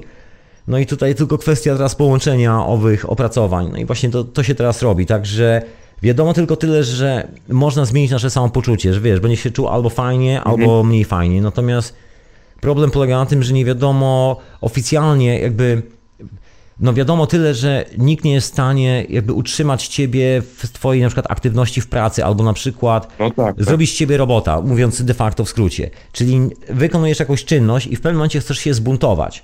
Bo masz już Mhm. tego dosyć, stwierdzasz, że to nie jest, bo nie zgadza się z twoją percepcją, twoją logiką świata i po prostu tak. chcesz wyjść z tej sytuacji. Wiesz, mamo, nie mogę wziąć tego, nie mogę trzymać tego pistoletu w ręku No tak, Knock, knock, knock, no heavens, no, rozumiesz, wszystkie te sprawy, nie? I wszyscy polują na ten moment, żeby zrobić taką sytuację, żebyś ty dalej trzymał ten pistolet w ręku. To się okazuje, że dając ci takie częstotliwości, nie ma żadnej gwarancji, że cokolwiek się stanie. Może być tak, że dostaniesz te, wiesz, niby 40 Hz i strzelisz sobie w głowę. I w tym momencie cały sprzęt, który jest na tobie, całe centrum dowodzenia sterowane satelitarnie z noktowizorem, wiesz, radiostacją, mierzeniem pulsu, cały ten sprzęt warty w okolicach 100 tysięcy dolarów i, i e, wiesz, że tak powiem w kibel, rozumiesz? No tak. To nie o to chodzi, także tam jest co innego, szuka się właśnie tego rozwiązania logicznego. No jest dużo takich szalonych teorii, które tam mówią, że wiesz, jak posłuchasz rezonansu, który ma 532 Hz, to zmądrzejesz, nie? To w ogóle zrelaksujesz się i tak dalej. No nie do końca. Oczywiście będziesz się czuł zrelaksowany, bo jest to miły rezonans, miły dźwięk i w ogóle człowiek jak słucha miłego dźwięku, czego dowodzą te badania, to się czuje zrelaksowany. Ja później powiem jeszcze, jeszcze co jest z tymi badaniami na koniec, tak będę... Wiesz co, bo Mhm. mi się też wydaje, że na przykład muzyka, która jest e, grana z takich właśnie a propos tego konwentu, tam był taki seans e, grany na takim gongu, jak masz na dalekim wchodzie, no wiesz mniej więcej o co mi chodzi. E, to właśnie był koleś, który grał na takich gongach i to po prostu ta muzyka podziałała na mnie bardzo odprężająco, bo w ogóle miałem jakiegoś, nie wiem, pipa prawie, że nie, że zmierzałem No du- mocny rezonans. Rezonans zawsze wzbudza tak fajnie organizm. To jest taka normalna rzecz. Jeżeli masz Czułem się zrelaksowany bardzo, nie, bo to fortepian, to jest dokładnie ta sama historia. Nie wiem, czy siedziałeś kiedyś przy dużym fortepianie. Takim e, dużym fortepianie. Fortepian ma trzy rozmiary. Tak zwany mały, średni oraz tak zwany ground. Mhm. Koncertowy tak zwany po polsku. To jest taki No. duży. I jest niesamowita jazda, bo jak staniesz przy fortepianie, nawet w odległości metra i ktoś zagra ci fajną melodyjkę, to się rozpływasz. Wszystkie tak, ciary no. po tobie chodzą. Czujesz po prostu jak się cały trzęsiesz. Generalnie wychodzi z założenia, że po prostu muzyka, która jest grana z takich instrumentów analogowych, po prostu bardziej pozytywnie oddziaływuje na, na ludzi, tak, bo nie wiem, czy się ze mną zgadzasz w tej kwestii, ale ja tak Mhm. uważam. Wiesz, chodzi. No chodzi przede wszystkim, przynajmniej tak potwierdzają te badania, bo tak były robione te eksperymenty. Tu polecam się w ogóle wbić właśnie w opis eksperymentów. Ja chcę troszeczkę uciec od tych technicznych rzeczy, bo właśnie dlatego tam wklejam te linki. Bo było to robione przez jakąś tam sekwencję czasu. Dlatego gongi i misy z Tybetu są takie efektywne, ponieważ jest to urządzenie, które wzbudzone raz jednym rezonansem bardzo długo utrzymuje, to się nazywa sustain, czyli bardzo długo, rezonans właściwie po polsku, bardzo długo utrzymuje rezonans o dokładnie tej samej częstotliwości, ta amplituda robi się mniejsza, ale częstotliwość jest dokładnie taka sama. Czyli dźwięk podczas zanikania nie ulega deformacji. Coś w tym stylu. Jest to taki, e, taka wspólna harmoni- harmoniczna kosmosu. I ten dźwięk no, zachowuje się, wiesz, tak bardzo zdrowotnie, bo to jest taki no, jak dźwięk lasu, jak dźwięk wszystkiego. Tak długo jak masz urządzenie, które jest dopasowane do wspólnych harmonicznych tej planety, rezonansowych, no to to urządzenie zawsze będzie działało na ciebie leczniczo. Jest taka fajna metoda, bo oczywiście ludzie mówią, że żeby uzdrowić wodę, na przykład dźwiękiem, koniecznie trzeba mieć tybetańską misę. Otóż nie. Jest to kwestia kompletnej niewiedzy, właściwie tylko stąd wynikają te wszystkie takie teologiczne rzeczy, tylko misa, tylko coś tam. Z niektórymi rzeczami po prostu misa jest wygodna, bo właśnie ma ten specyficzny charakter akustyczny, który powoduje, że jak robisz to czujesz jak to po prostu przez 5 minut przez siebie przechodzi ta fala. Ale przykładowo, czy na Bierzesz przykład... wodę, właśnie ja tylko tak skończę ci z, to, z tą wodą i tobie też słuchaczu, bierzesz kamerton dokładnie tej samej częstotliwości. Ja na przykład mam tutaj, mam e, troszeczkę niższy, ale to jest dokładnie ta sama harmoniczna co 532 Hz, tylko to jest 432 Hz. To jest chyba jakoś tak. I to jest. O. Bo wiesz co, I generalnie... teraz jak- wystarczy to włożyć do wody. I teraz wysta- naprawdę wystarczy włożyć to do wody i woda automatycznie dostaje ten impuls i jest impulsacyjnie przeładowana. Jeżeli chodzi o Jak strukturę mówiłeś wody. o tej wodzie wcześniej, przepraszam, że ci przerwę, ale czy to się też na przykład wiąże z pamięcią wody, że, że jak na przykład, nie wiem, y, zagrasz jakiś dźwięk, czy ten, ta częstotliwość tego dźwięku może jakby pozytywnie y, wywołać pozytywny efekt na tą wodę i będzie tak jakby bardziej, nie wiem, zdrowsza, czy coś w tym stylu, akurat taka myśl. Nie, no, wa- właśnie to powiedziałem.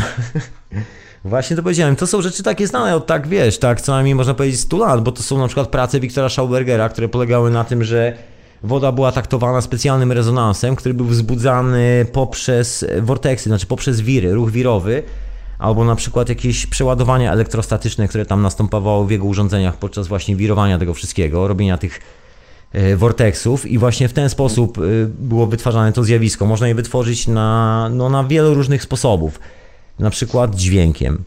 Możesz nalać wodę do akustycznego urządzenia, je wzbudzić i dokładnie w ten sposób przetransformować wodę, jak i równie dobrze możesz nalać do jakiegokolwiek pojemnika, następnie włożyć akustyczne urządzenie, które ma cały czas wzbudzoną wibrację i jakby, wiesz, załadować wodę w ten sposób. To jakby nie jest istotne, możesz po prostu z każdej strony. Oczywiście w misie ten efekt jest spektakularny, bo wtedy widać jak się fale rozchodzą i jak woda fajnie skacze do góry, widać to zjawisko lewitacji. Ale równie spektakularny efekt jest jak weźmiesz taki duży fortepianowy kamerton, taki, który no, jest naprawdę duży, tym właśnie odpowiedniej częstotliwości, czyli tych 500 ilość tam. No trzeba sobie sprawdzić, jest solfeggio, częstotliwości solfeggio i włożysz, tak go solidnie stukniesz i włożysz go do szklanki. Polecam eksperyment, niezła zabawa. Nie będę mówił, co się dzieje. Polecam. Ręcznik sobie przygotujcie troszeczkę, bo się przyda ręcznik dookoła szklanki. To tyle na temat rezonansów. Zostawiamy rezonansy, proszę pana, bo ja tu lecę z historią, bo to nie o rezonansach. Tym bardziej, że wszystko jest w tych dokumentacjach naukowych, także generalnie, nie wiem, czy słyszałeś o takim instrumencie, który wygląda jak sporupa żółwia, coś w tym stylu. wiem, nie- Cha- Changa, strasznie nie lubię tego instrumentu. Uważam, że to strasznie kiepsko brzmi, powiem szczerze. Znaczy nie, nie, Znaczy, no to dla mnie Nie to wiem, nie jest w jestem miłośnikiem Changi. bo jednocześnie możesz e, wytworzyć rytm i taki, takie trochę kosmiczne dźwięki. na, na każdym instrumencie możesz wytworzyć rytm. Musisz się zwyczajnie nauczyć grać. Jeżeli masz kontrabas, zrobisz dokładnie to samo. To jest e, kwestia umiejętności. A Changa ma ten problem, że ma bardzo specyficzną e, charakterystykę. Trąbka brzmi jak trąbka, fortepian jak fortepian. A Tak, Changa tak. ma swoją bardzo specyficzną sygnaturę, która jest taka. To jest taki duży zakres tak zwanych średnich tonów. I to jest taki paskudny instrument, bo praktycznie jest jak ketchup. I taki zepsuty troszkę ketchup, bo jak zaczniesz grać z innymi instrumentami, to jego tak zwane pasmo środkowe jest tak szerokie, że zakłóca rezonansy innych instrumentów i powstaje taki strasznie gęsty, przemielony dźwięk. Jest strasznie taki toporny akustycznie. Ale to jest moje od- odczucie, ja nie jestem miłośnikiem. Wolę na przykład takie, wiesz, bardziej rdzenne instrumenty, troszeczkę z indie. One według mnie mają taki sound, taką charakterystykę i są tak wiesz, elegancko poukładane, że właściwie nie ma tego problemu, że, że nagle kłócą się z całym światem dookoła, wiesz, że muszą grać tylko same. Ale to już zostawmy akustyczne rzeczy, proszę pana, bo to już wjeżdżamy na sprawy, które w ogóle nie są związane z tą całą hipotezą, tylko z muzyką. Ale wiesz, to jeszcze się tak odwołam do e, różnych rodzajów muzyki elektronicznej, bo nie wiem, czy słyszałeś o takim stylu jak ambient, czy choćby experimental. No, nie, jasne, nigdy nie słyszałem. Powinien sobie posłuchać kiedyś radia na fali poza audycją, man. Polecam, polecam ci sprawdzić. Po prostu takie miksy są dwugodzinne i to też e, działa dosyć odprężająco. Nie wiem, jakie tam są. Wiesz co, ja to, wiesz co, ale zostawmy ten temat, bo to jest naprawdę bardzo taka dyskusyjna sprawa. Ja mogę cię przedstawić na przykład ludziom, którzy słuchają u- muzyki klasycznej i to ich odpręża. Ja na przykład po paru godzinach muzyki klasycznej, czasami nawet po trzech minutach dostaję ataku szału. Pomimo, Ja że kiedyś spędziłem, wiesz, że kiedyś spędzałem godziny w filharmonii, to teraz dostaję po prostu ataku szału, rozumiesz? Także, a niektórzy przy tym śpią i to tak bosko i tak słodko, że ja to, ja to jestem w szoku. Także tutaj nie ma to reguły. Zostawiamy te dźwięki, proszę pana. Ja, ja tylko powiem ci, że moja Mhm. sąsiadka czasami puszcza na cały regulator mobilny. Słuchaj, to rozmawiaj z sąsiadką, ja to ścinam ten temat. Sorry, pana, musimy wracać na temat. Czas leci, a my tu w ogóle o dupie Maryni za przeproszeniem. No. Dokładnie. Dobra. Dobra, proszę pana. To ja dziękuję za telefon serdecznie. Wzajemnie dzięki za rozmowę. Dzięki wielkie. Kurde. No właśnie, no właśnie, ale dzięki, ale dzięki koledzy, który zadzwonił, udało się wrzucić troszeczkę informacji na temat rezonansów i dźwięków, tak przy okazji. Także mam nadzieję, że, że może zachęci do Was do jakichś poszukiwań, żeby sobie rzucić okiem trochę na dokumentacji takiej czysto naukowej, jak się właśnie bada te wszystkie rezonanse. Polecam serdecznie, jest link na Radio na Fali, właśnie i nawracam do tematu, bo te badania nad rezonansami między innymi, dźwiękiem i tak dalej, słynna historia ze zmianą strojenia 440 Hz jako punkt referencyjny dla dźwięku A przez Fundację Rockefellera, wymuszona później przez ONZ w latach 50. jako taki ogólny standard dla wszystkich instrumentów, jak tak zwaną normę ISO i tak dalej, i tak dalej. No i były ślady tego o wiele wcześniej. Jest taka książka, która nawet wspomina o, o tych miejscach, gdzie się to wszystko działo, bo to oczywiście nie działo się gdzieś tam e, w bankach albo nie wiadomo gdzie, ale to działo się, przynajmniej te badania na konkretnych uniwersytetach, a później, żeby utrzymać tajemnicę, przechodziły właśnie do owych dziwnych fundacji, za którymi stały właśnie Rockefeller Foundation albo Bank Rockefellera. Chodzi mi o tą całą korporację rodziny Rockefellerów i generalnie całą tą banksterkę. Czyli, że tak powiem, bandziorów, proszę Państwa. I, i właśnie, jest taka książka, o której właśnie wspomniałem, że tam Medicine and Medical Ethics, czyli medycyna i etyka w medyce w nazistowskich Niemczech. E, Początek, praktyka i spuścizna, tak to się nazywa, dokładnie. Tak jest tytuł książki tłumaczenia na język polski. No jest tam mowa o właśnie bardzo ciekawym miejscu, które się nazywa Kaiser Wilhelm Society, o tej dziwnej fundacji, o której właśnie nam wspomniałem wcześniej. No i to fundacja, owa fundacja robiła właśnie jakiś szereg bardzo dziwnych badań. Można powiedzieć, że to są same początki badań nad tym, jak schakować i to w taki konkretny sposób człowieka, używając tych dziwnych, tajemniczych, tak zwanych tajemniczych technologii, które nagle okazały się już nie naukowe, tylko nagle okazały się science fiction, tak jak właśnie to pole eteru. Nagle powstała właśnie taka fundacja, która jak oficjalna nauka uciekła od tego, została z Newtonem, Einsteinem i tak dalej, i tak dalej. Uciekła od Tesli, to tutaj w tych stowarzyszeniach tych fundacjach naukowych nagle powstaje grupa ludzi, która zajmuje się dokładnie tym, co zostało wyklęte przez oficjalną naukę, czyli dokładnie taki obraz podwójnego standardu. Bardzo dziwne fundacje, robiące bardzo dziwne badania. Dr Mengele to właśnie człowiek, który pochodził z takich fundacji. To on, po, się nie z takich fundacji, tylko dokładnie z tej fundacji. Masa ludzi. Kolejka jest bardzo długa. Do tego jeszcze wszystkiego dołącza nie kto inny, moi drodzy, jak Albert Einstein, który też był dzieckiem tego całego systemu. Tam jeszcze było kilku bankierów niemieckich, takich jak Warburg, który to finansował tyl, tylnymi, że tak powiem, drzwiami. I właściwie tak to wyglądało. I do dzisiaj wygląda bardzo podobnie, że Fundacja Rockefellera stara się wejść tylnymi drzwiami poprzez różne tak zwane fundacje córki do różnych badań i wchodzą wszędzie, gdzie tylko mogą na zasadzie sponsora. Czasami ciężko prześledzić, skąd się bierze dana fundacja, jak wyglądają korzenie tej fundacji i tak dalej. Normalne jest to, że ludzie, którzy mają duże pieniądze, ludzie naprawdę tak zwanej dużego kalibru w świecie wielkiej finansjery, znają się prywatnie bardzo dobrze, bo to nie jest bardzo duża grupa ludzi na świecie, która posiada takie fundusze, żeby wspólnie odwiedzać takie ekskluzywne miejsca, lokale, imprezy i tak. Trzymają się razem, jest to taki klub towarzyski, klub towarzyski ludzi, którzy finansują te wszystkie badania, spotykają się często na spotkaniach zarządów i tak tak dalej, jest tego troszeczkę. No oni doskonale o tym wiedzą i zakładają e, różne fundacje. Z zewnątrz właściwie nie ma połączenia, bo jedyne co możemy powiedzieć, no cóż, zamożny albo ultra zamożny, bogaty człowiek, ekskluzywny miliarder, który po prostu buja się w tym świecie miliarderów i to, że zna tego kolesia, tamtego kolesia, siątego, nawet z Rockefellerem tam bywa, to wcale nic nie zmienia, bo on tam ma niby swoje, ale nie jest tak do końca. Okazuje się, że znakomita większość, no to jest oczywiście moja spekulacja, że znakomita większość, bo większości nie sprawdziłem, ale tak wygląda przynajmniej z mojego doświadczenia śledzenia owych dokumentacji medycznych, dokumentacji papierowych, związanych chociażby z badaniem ludzkiego chromosomu DNA, z badaniem rezonansów, z badaniem tych wszystkich rzeczy, czytaniem tej całej dokumentacji, i sprawdzaniem, kto właściwie był finansistą tych badań, kto stał za, no właśnie, takie, takie shadows eminence, czyli taka szara eminencja, która gdzieś tam stała z tyłu, przede wszystkim głównie z pieniędzmi, bo to do tego się sprowadza, zawsze się ląduje na właśnie Uniwersytet Rockefellera albo uniwersytety, które, tak jak Stanford, które są właściwie bardzo mocno zależne od pieniędzy Fundacji Rockefellera i to nie jest dowcip. I czy się chce, czy nie, to czasami zwyczajnie nie jest się świadomym, że Fundacja Rockefellera wydaje na przykład Twoją książkę. To nie jest dowcip. Było kilka takich przypadków w historii, to naprawdę niezłych, łącznie właśnie z Michaelem Cremo, że Fundacja Rockefellera wydała jakieś opracowanie dotyczące zakazanej archeologii, co jest dosyć zabawne, kiedy spojrzy się na to, że jest to organizacja stojąca za czymś takim, co się nazywa Smithsonian Institute. To jest takie potężne centrum badawcze, które zajmuje się przeszłością planety Ziemia i to tak konkretnie od właściwie chyba, no nie wiem kiedy zostało powołane, ale to jest tak, musiałem sprawdzić kiedy, ale 100 lat chyba Smithsonian Institute to tak spokojnie ponad ma.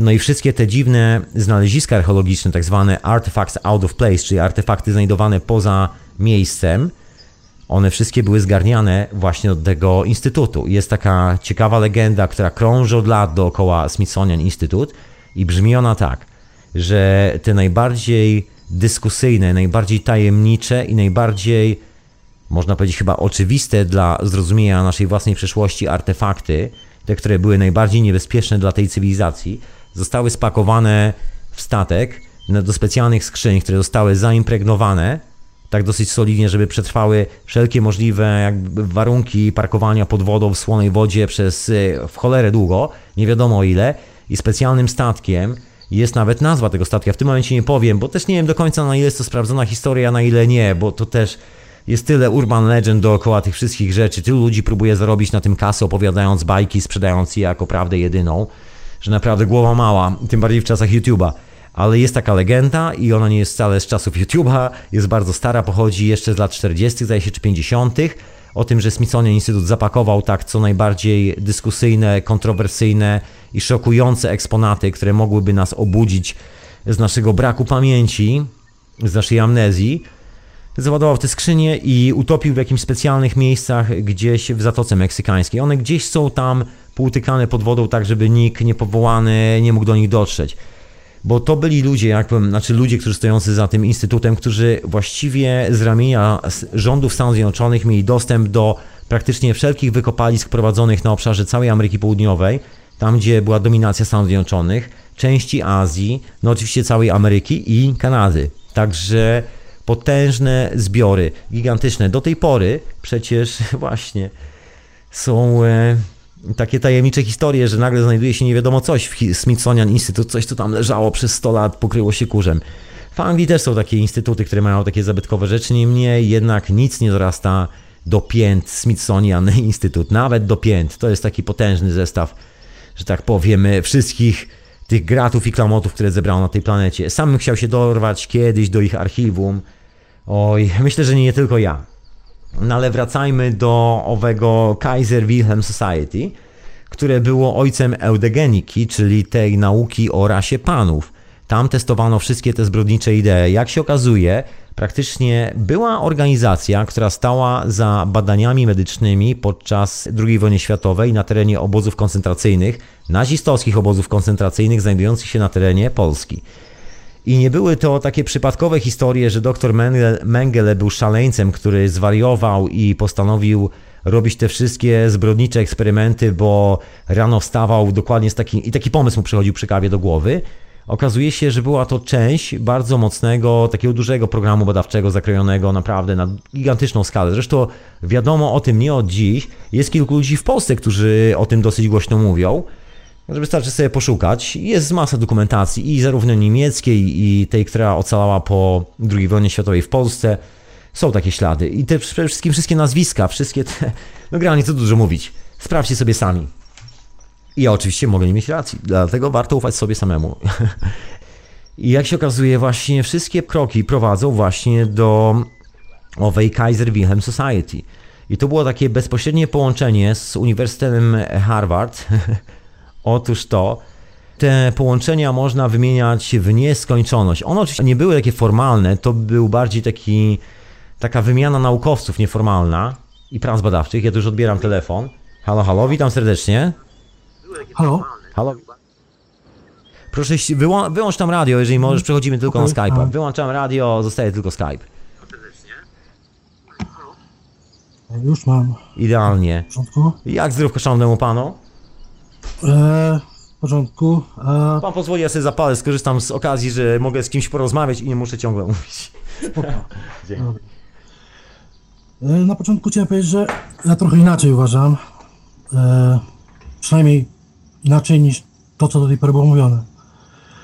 Ja myślę, że nie ma sensu polaryzacja po prostu, że coś jest dobre, tak jak na przykład, nie wiem, jakieś dźwięki gitary sprawiają nam przyjemność, tak wcześniej tu, ty mówiłeś, słusznie zauważyłeś.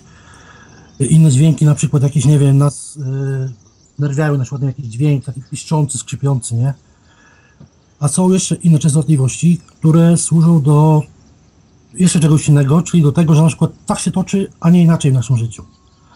Czyli w jaki sposób jesteśmy formowani, kierowani na taką Wiesz drogę. co, nie do końca. Tutaj właśnie jest taka ciekawa rzecz, bo to jest ten finał tych prac naukowych, o którym będę chciał za chwilę wspomnieć. Ja myślę, Aha. że skoro wspomniałeś, to myślę, że jest dobry moment, żeby teraz to wyrzucić i nie przyciągać tej sprawy. Słuchaj, y, cała konkluzja tych prac naukowych okazała się, że...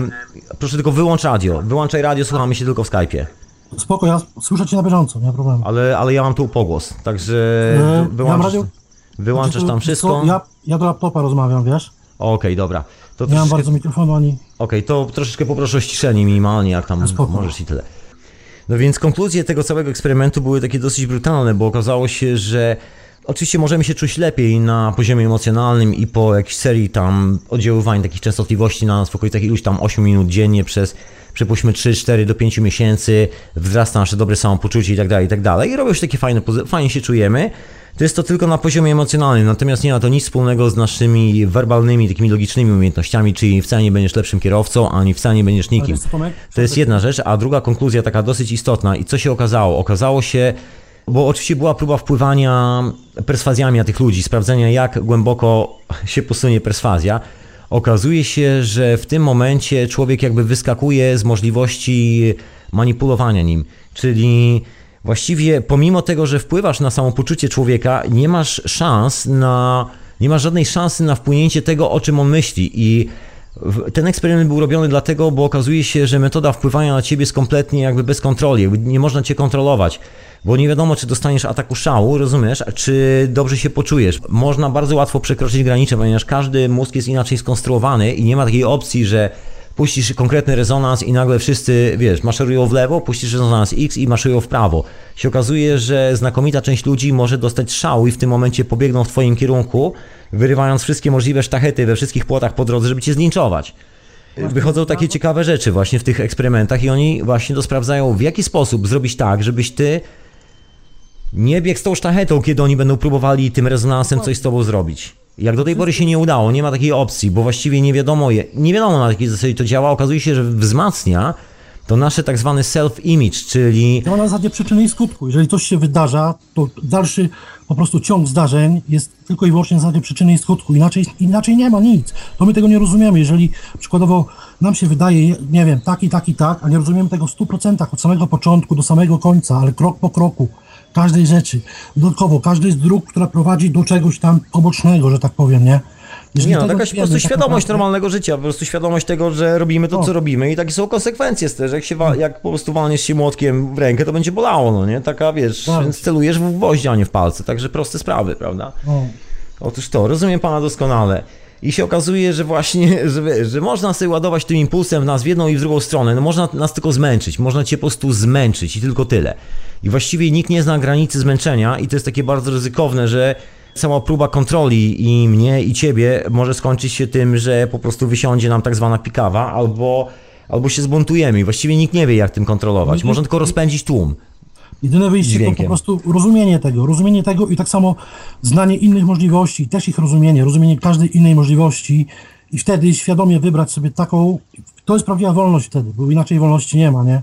Bo wszystko, co się dzieje, jeżeli nawet jest to na zasadzie właśnie przyczyny i skutku, to przecież to się Otóż dzieje... to, otóż to. Ja myślę, że część tej informacji, że my na przykład jesteśmy poddawani takiej pra, takiemu praniu mózgu, wiesz, jakimiś falami i tak dalej, mam taką koncepcję, że to, wiesz, komuś bardzo odpowiada, żeby nas tak straszyć, bo nie ma takiej technologii, żeby do końca tobą zawładnąć. Dlatego jeszcze możesz tu zadzwonić człowieku. Gdyby taka tak. technologia była, nie byłoby Nie. szans, żebyśmy w ogóle tu rozmawiali już od lat. Czaję, spoko, ale patrz Tomek, zobacz, jeżeli ktoś, jeżeli ktoś y, sprawia, że jakieś dźwięki lubimy, jeżeli coś lubimy pozytywnie, automatycznie musi być do tego przeciwstawieństwo. Czyli jeżeli my po prostu coś jaramy... Tak, tak, ale nie, to tak jak ci mówię, ale- Automatycznie sami tworzymy przeciwieństwo tej Tak, rzeczy. tak, tak, ale to jest- Automatycznie. Musi być dokładnie. równowaga, nie ma inaczej. To jest to, co mówię, proszę pana. To jest to, że Musimy możemy. zauważać właśnie te negatywne rzeczy i tymi, ne- właśnie mówimy o kontroli, o tym, o tym. Właśnie to są te negatywne rzeczy, które są dzięki temu, że są pozytywne.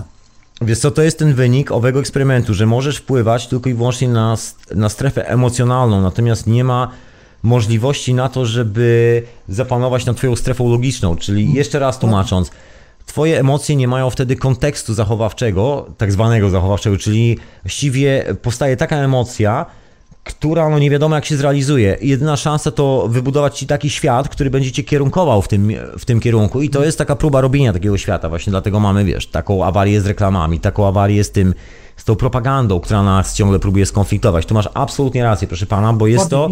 Zaplanowany Tak proces tam. To oświecenie tak zwane, każdy porusza oświecenie. Tego się słyszy pełno wszędzie, nie? Oświecenie, oświecenie, oświecenie. Oświecenie. No, no ja jestem ciemniakiem. Rozumienie, rozmawiasz z ciemniakiem, ja jestem człowiekiem nocy, rozmawiasz z ciemniakiem. Nie, ale chodzi, chodzi o to, że to nie o to chodzi w tym oświeceniu. Chodzi po prostu o zrozumienie, jak to się zaczęło. Będziemy wiedzieć dokładnie, co nastąpi, bo po prostu na i skutku, nie? Zrozumienie, całkowite zrozumienie, ale Dokładnie. na tych 100%, każdego kroku, dlaczego coś się wydarzyło tak, a nie inaczej. Wszystko ma swoją jakąś tam przyczynę, co nie? Nic się nie dzieje bez, bez przyczyny. Nawet to, jeżeli przykładowo ja bym poszedł się teraz wysikać do kibla, to też jest przyczyną tego, że przykładowo 55 minut temu piłem tyle i tyle wody, potem 45 minut tyle i tyle i tak dalej, i tak dalej. Sumą tego No wychodzi- widzisz, ale dowcip powiem o tym, że nikt tak do końca nie wie, ile, czy to będzie 55 minut, czy to będą dwie godziny Właśnie. i rozumiesz, i to jest najlepsze w tym, i podobnie jest, ten, to jest ta sama jest historia. oświecony, to musi to rozumieć, prawda? Ten, kto twierdzi, jest oświecony, musi to rozumieć. Właśnie tym jest oświecenie. Rozumieniem wszystkiego, każdej jednej rzeczy. Ale no ja to, wiesz co, jakby... mm, Jakiś tak ten termin oświecenie, wiesz... Ja tak, ja tak samo, dla mnie tak... To jest dla mnie taki...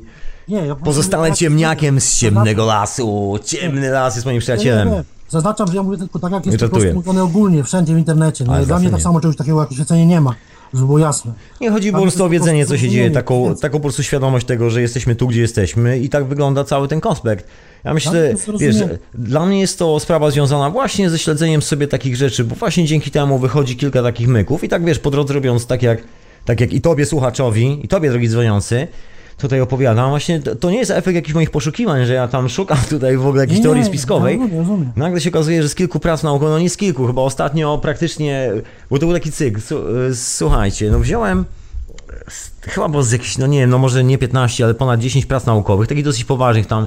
Szukałem tych wszystkich spraw związanych y, z, em, ze spektrografią, sprawy tam z krystalizacją tych naturalnych polimerów, jak, jak oni właściwie robią ten wykres spektrograficzny z tego, jaki on jest duży i tak dalej, bo to jest w ogóle taka, wow, nie będę was wkręcał, ale dla takiego chłopaka jak ja, to to jest po prostu niezła przygoda się dowiedzieć takich spraw. No i Koniec końców, tak czytam do końca i sprawdzam o co chodzi. W ogóle jest taka ciekawa historia, że to są w ogóle badania zrobione w ramach jakiegoś programu, który ma swoich partycypantów, czyli jakichś uczestników i to jest taki dziwny program, bo właściwie no niby jest to program badawczy, ale taki sklejony z porozrzucanych projektów i one są konsolidowane w ramach takiego spotkania, które jest co jakiś czas i w ogóle takie dziwne formacje. Czytasz o badaniach naukowych i właściwie to jest tak zaprojektowane taka sieć po prostu. Widzisz, widzisz tą całą sieć powiązań i to taką dziwną sieć powiązań, że one zawsze gdzieś prowadzą i zawsze się redukują. Nagle z paru takich badań gdzieś prowadzą w jedno miejsce, nagle się okazuje, że jest kolejna jedna fundacja, nagle się okazuje, że cały sprzęt laboratoryjny, który jest dostarczany w ramach finansowania i bycia sponsorem tego research, też pochodzi z konkretnego miejsca i gdzieś tam, wiesz, bo on jest związany z patentami i część ludzi, która używa tego sprzętu, bo tam wiesz, jak czytasz o sprzęcie, na którym Ja jest to robione, to wszystko. wiesz, to szukasz technologii, bo wiadomo, że mają patenty i tam jest opis tego i nagle się okazuje, że te Znaczy, same powiem nazwiska, tak, no wiesz, ja- i wracasz z powrotem i nagle o, Fundacja Rockefellera, rozumiesz? No, powiem ci jedną rzecz, nie? Powiem ci jedną rzecz. Ja doskonale to rozumiem, nawet powiem ci, bo tak. Od paru lat y, na oku prawym mam plamę, nie? Nie będę wymieniał- tam mówił dlaczego. Chodzi o słońce, patrzenie słońce chodziło, nie? To plamę miałem cały czas, była coś takiego, jakbyś przykładowo wziął zapalniczkę w rękę, schował plastik i zostawił to żelazo i wystawił rękę przed siebie, nie? I patrzał na zapalniczkę, to ja ten punkt widzę zamazany, widzę czarny, nie? To przesrane trochę jest to w życiu normalnym, nie? Lewe ucho właśnie przez, przez te rezonanse tak samo, praktycznie w połowie słyszę gorzej niż słyszałem. Także dużo różnych rzeczy, właśnie przy okazji żonie muszę podziękować, że wytrzymuje tak, to wszystkie te, te moje takie jazdy. I powiem Ci tak, na ten temat wiem dużo i zrozumiałem jedno, że nie ma sensu, kiedyś tak mówiłem, kurde, jaki byłem na siebie zły, jakieś patrzenie na słońce, to, tamto, szukałem różnych rzeczy, wiadomo, głodówki, nie głodówki, wody utlenione, wszystko. I tak w końcu doszedłem do wniosku takiego, nie, że wszystko to, właśnie to, że to się dzieje, że o tym myślę, to właśnie jest koniec, koniec tego myślenia, nie? W tym momencie zrozumiałem, że nie miałem żadnego wpływu na to. Wszystko się odbyło tak, jak się miało odbyć. Wcześniej tam mówiłem sobie, nie, że głupi, że tego sam na siebie, nie? Ale zrozumiałem właśnie. Zrozumiałem, że wszystko po prostu tak miało być. Właśnie po to, żebym zrozumiał, bo jakby tego nie było, to bym tego nie zrozumiał, nie? I teraz to rozumiem i wiem, że to było potrzebne, nie? Nie polecam nikomu tak przy okazji. Jak ktoś, no, jak ktoś tak czuje, to, to niech to robi, nie? Słuchaj, ja się czasami lubię popatrzeć słońce i czasami się to- Ale głodówek nie robię, nie jestem radykalnym koleżką, nie stać mnie na taki radykalizm, jestem rozpasany w radości życia. rozumiesz? Zastanowili głęboko, nie? Bo jest masakra. I, a tak mówię. Ja, Dobra, dobra, ja- nie, nie straszmy już nikogo, nie sta- zostawmy te lęki. no Przestrzegam, a mówię, że jakiś czas temu ta czarna plama się zamieniła na taką jakby przeźroczystą, nie? I powoli wraca mi to wszystko. No widzisz, czyli, Powoli, czyli jednak sprawy wracają do właściwego pionu i o to w tym wszystkim chodzi. Właśnie pana. o te rezonanse w tym wszystkim właśnie chodzi. Właściwy rezonansik i wszystko jest ok. A reszta jest związana z kwestią tego, jak, jak chcemy myśleć. Tak jak powiedziałeś, że dzięki Mon za telefon, dziękuję bardzo. Ja tu lecę dalej z tą opowieścią, mam taką kolejną część tej hipotezy, która w ogóle wynika z kolejnej części poszukiwań. Taka naprawdę już bardzo egzotyczna historia. Także zapraszam jakby co do telefonu jeszcze raz, jakby co. Także dzięki wielkie.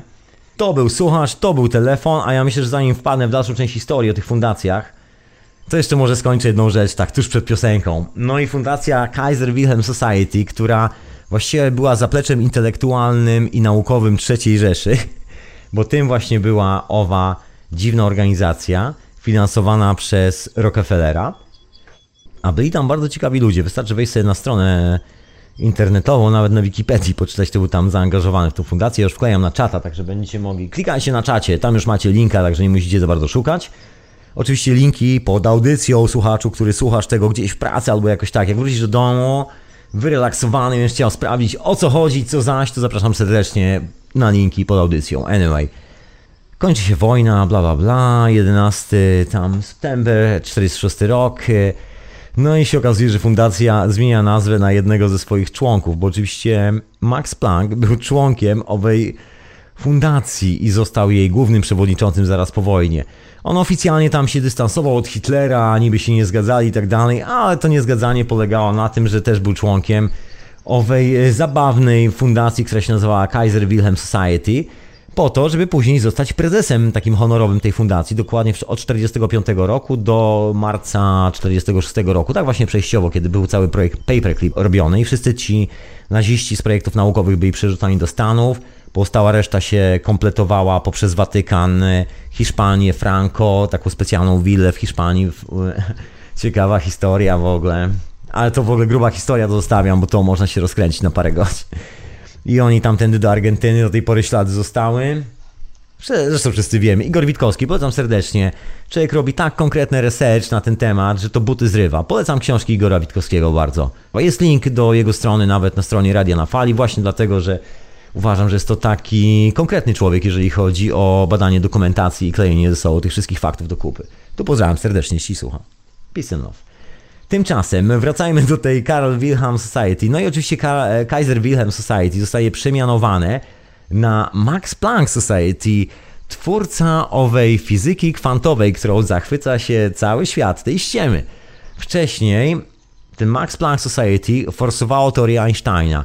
I to jest dosyć zabawne, bo właściwie Odpryskiem tej fundacji są badania, które są finansowane przez Fundację Rockefellera. Ta fundacja Maxa Plancka jest takim parasolem nad tymi wszystkimi naukowcami i można powiedzieć rozdziela nagrody, powód, jakby dba o ich karierę akademicką. Także chłopaki robią takie bardzo ciekawe research naukowe, badają właśnie wszystkie te sprawy związane z hakowaniem natury, ale jest to tak fajnie opisywane, że łapie się to jeszcze wszystko na rządowe granty, na zasługi ordery z ziemniaka, z dyplomem z kartofla i pieczątką z brukwi. Wszystkie te historie idealnie się, że tak powiem, składają dzięki temu. Każdy z tych ludzi no, ma naprawdę suto w życiu. Słuchajcie, naprawdę bardzo suto. To są duże, duże pieniądze, bardzo duże, udziały w patentach. Jeżeli ktoś jest naprawdę bardzo miły i sympatyczny, nie wiem jak w Polsce, ale na zachodzie jest to taką praktyką, że tam są udziały w patentach procentowe.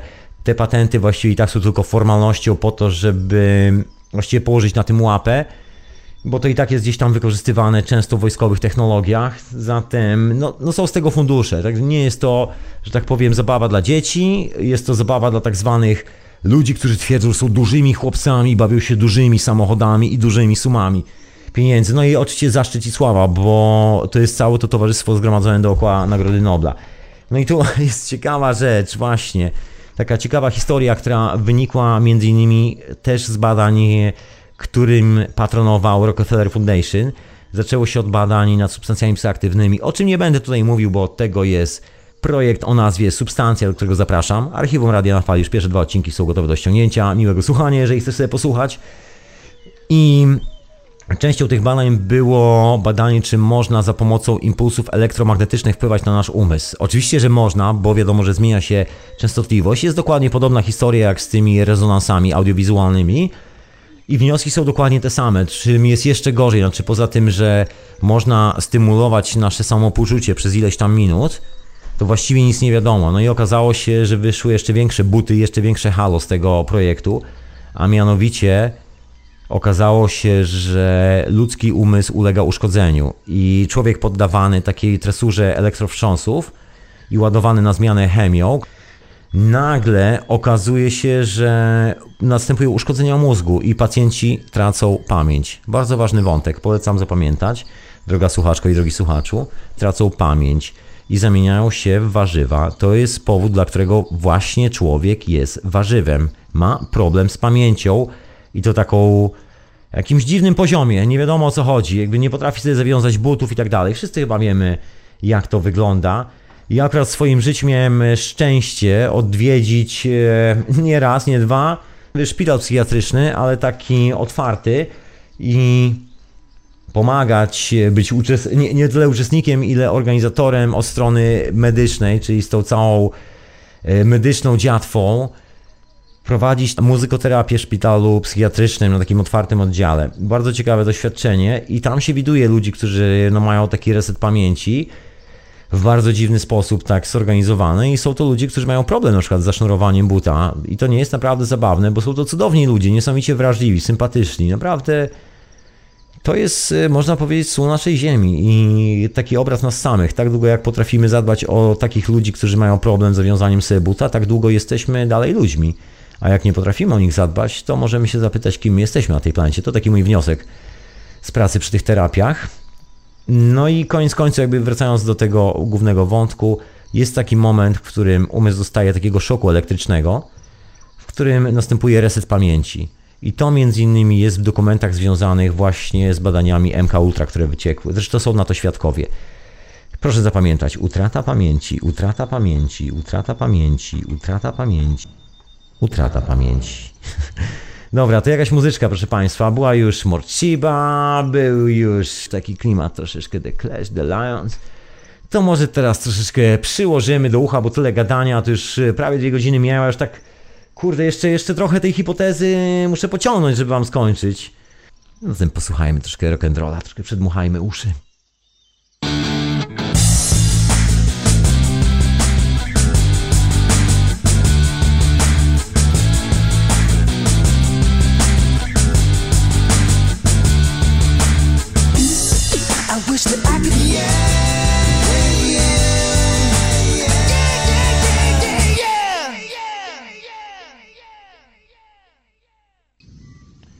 No nieźle chłopak przygrzmocił na gitarze. Kiedyś to potrafił grać, a to co dzisiaj robi, eee, dajcie spokój.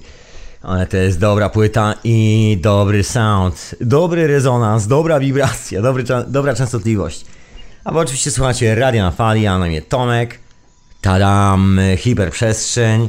Tadam, retransmitowana też w Radiu Paranormalium. Tadam.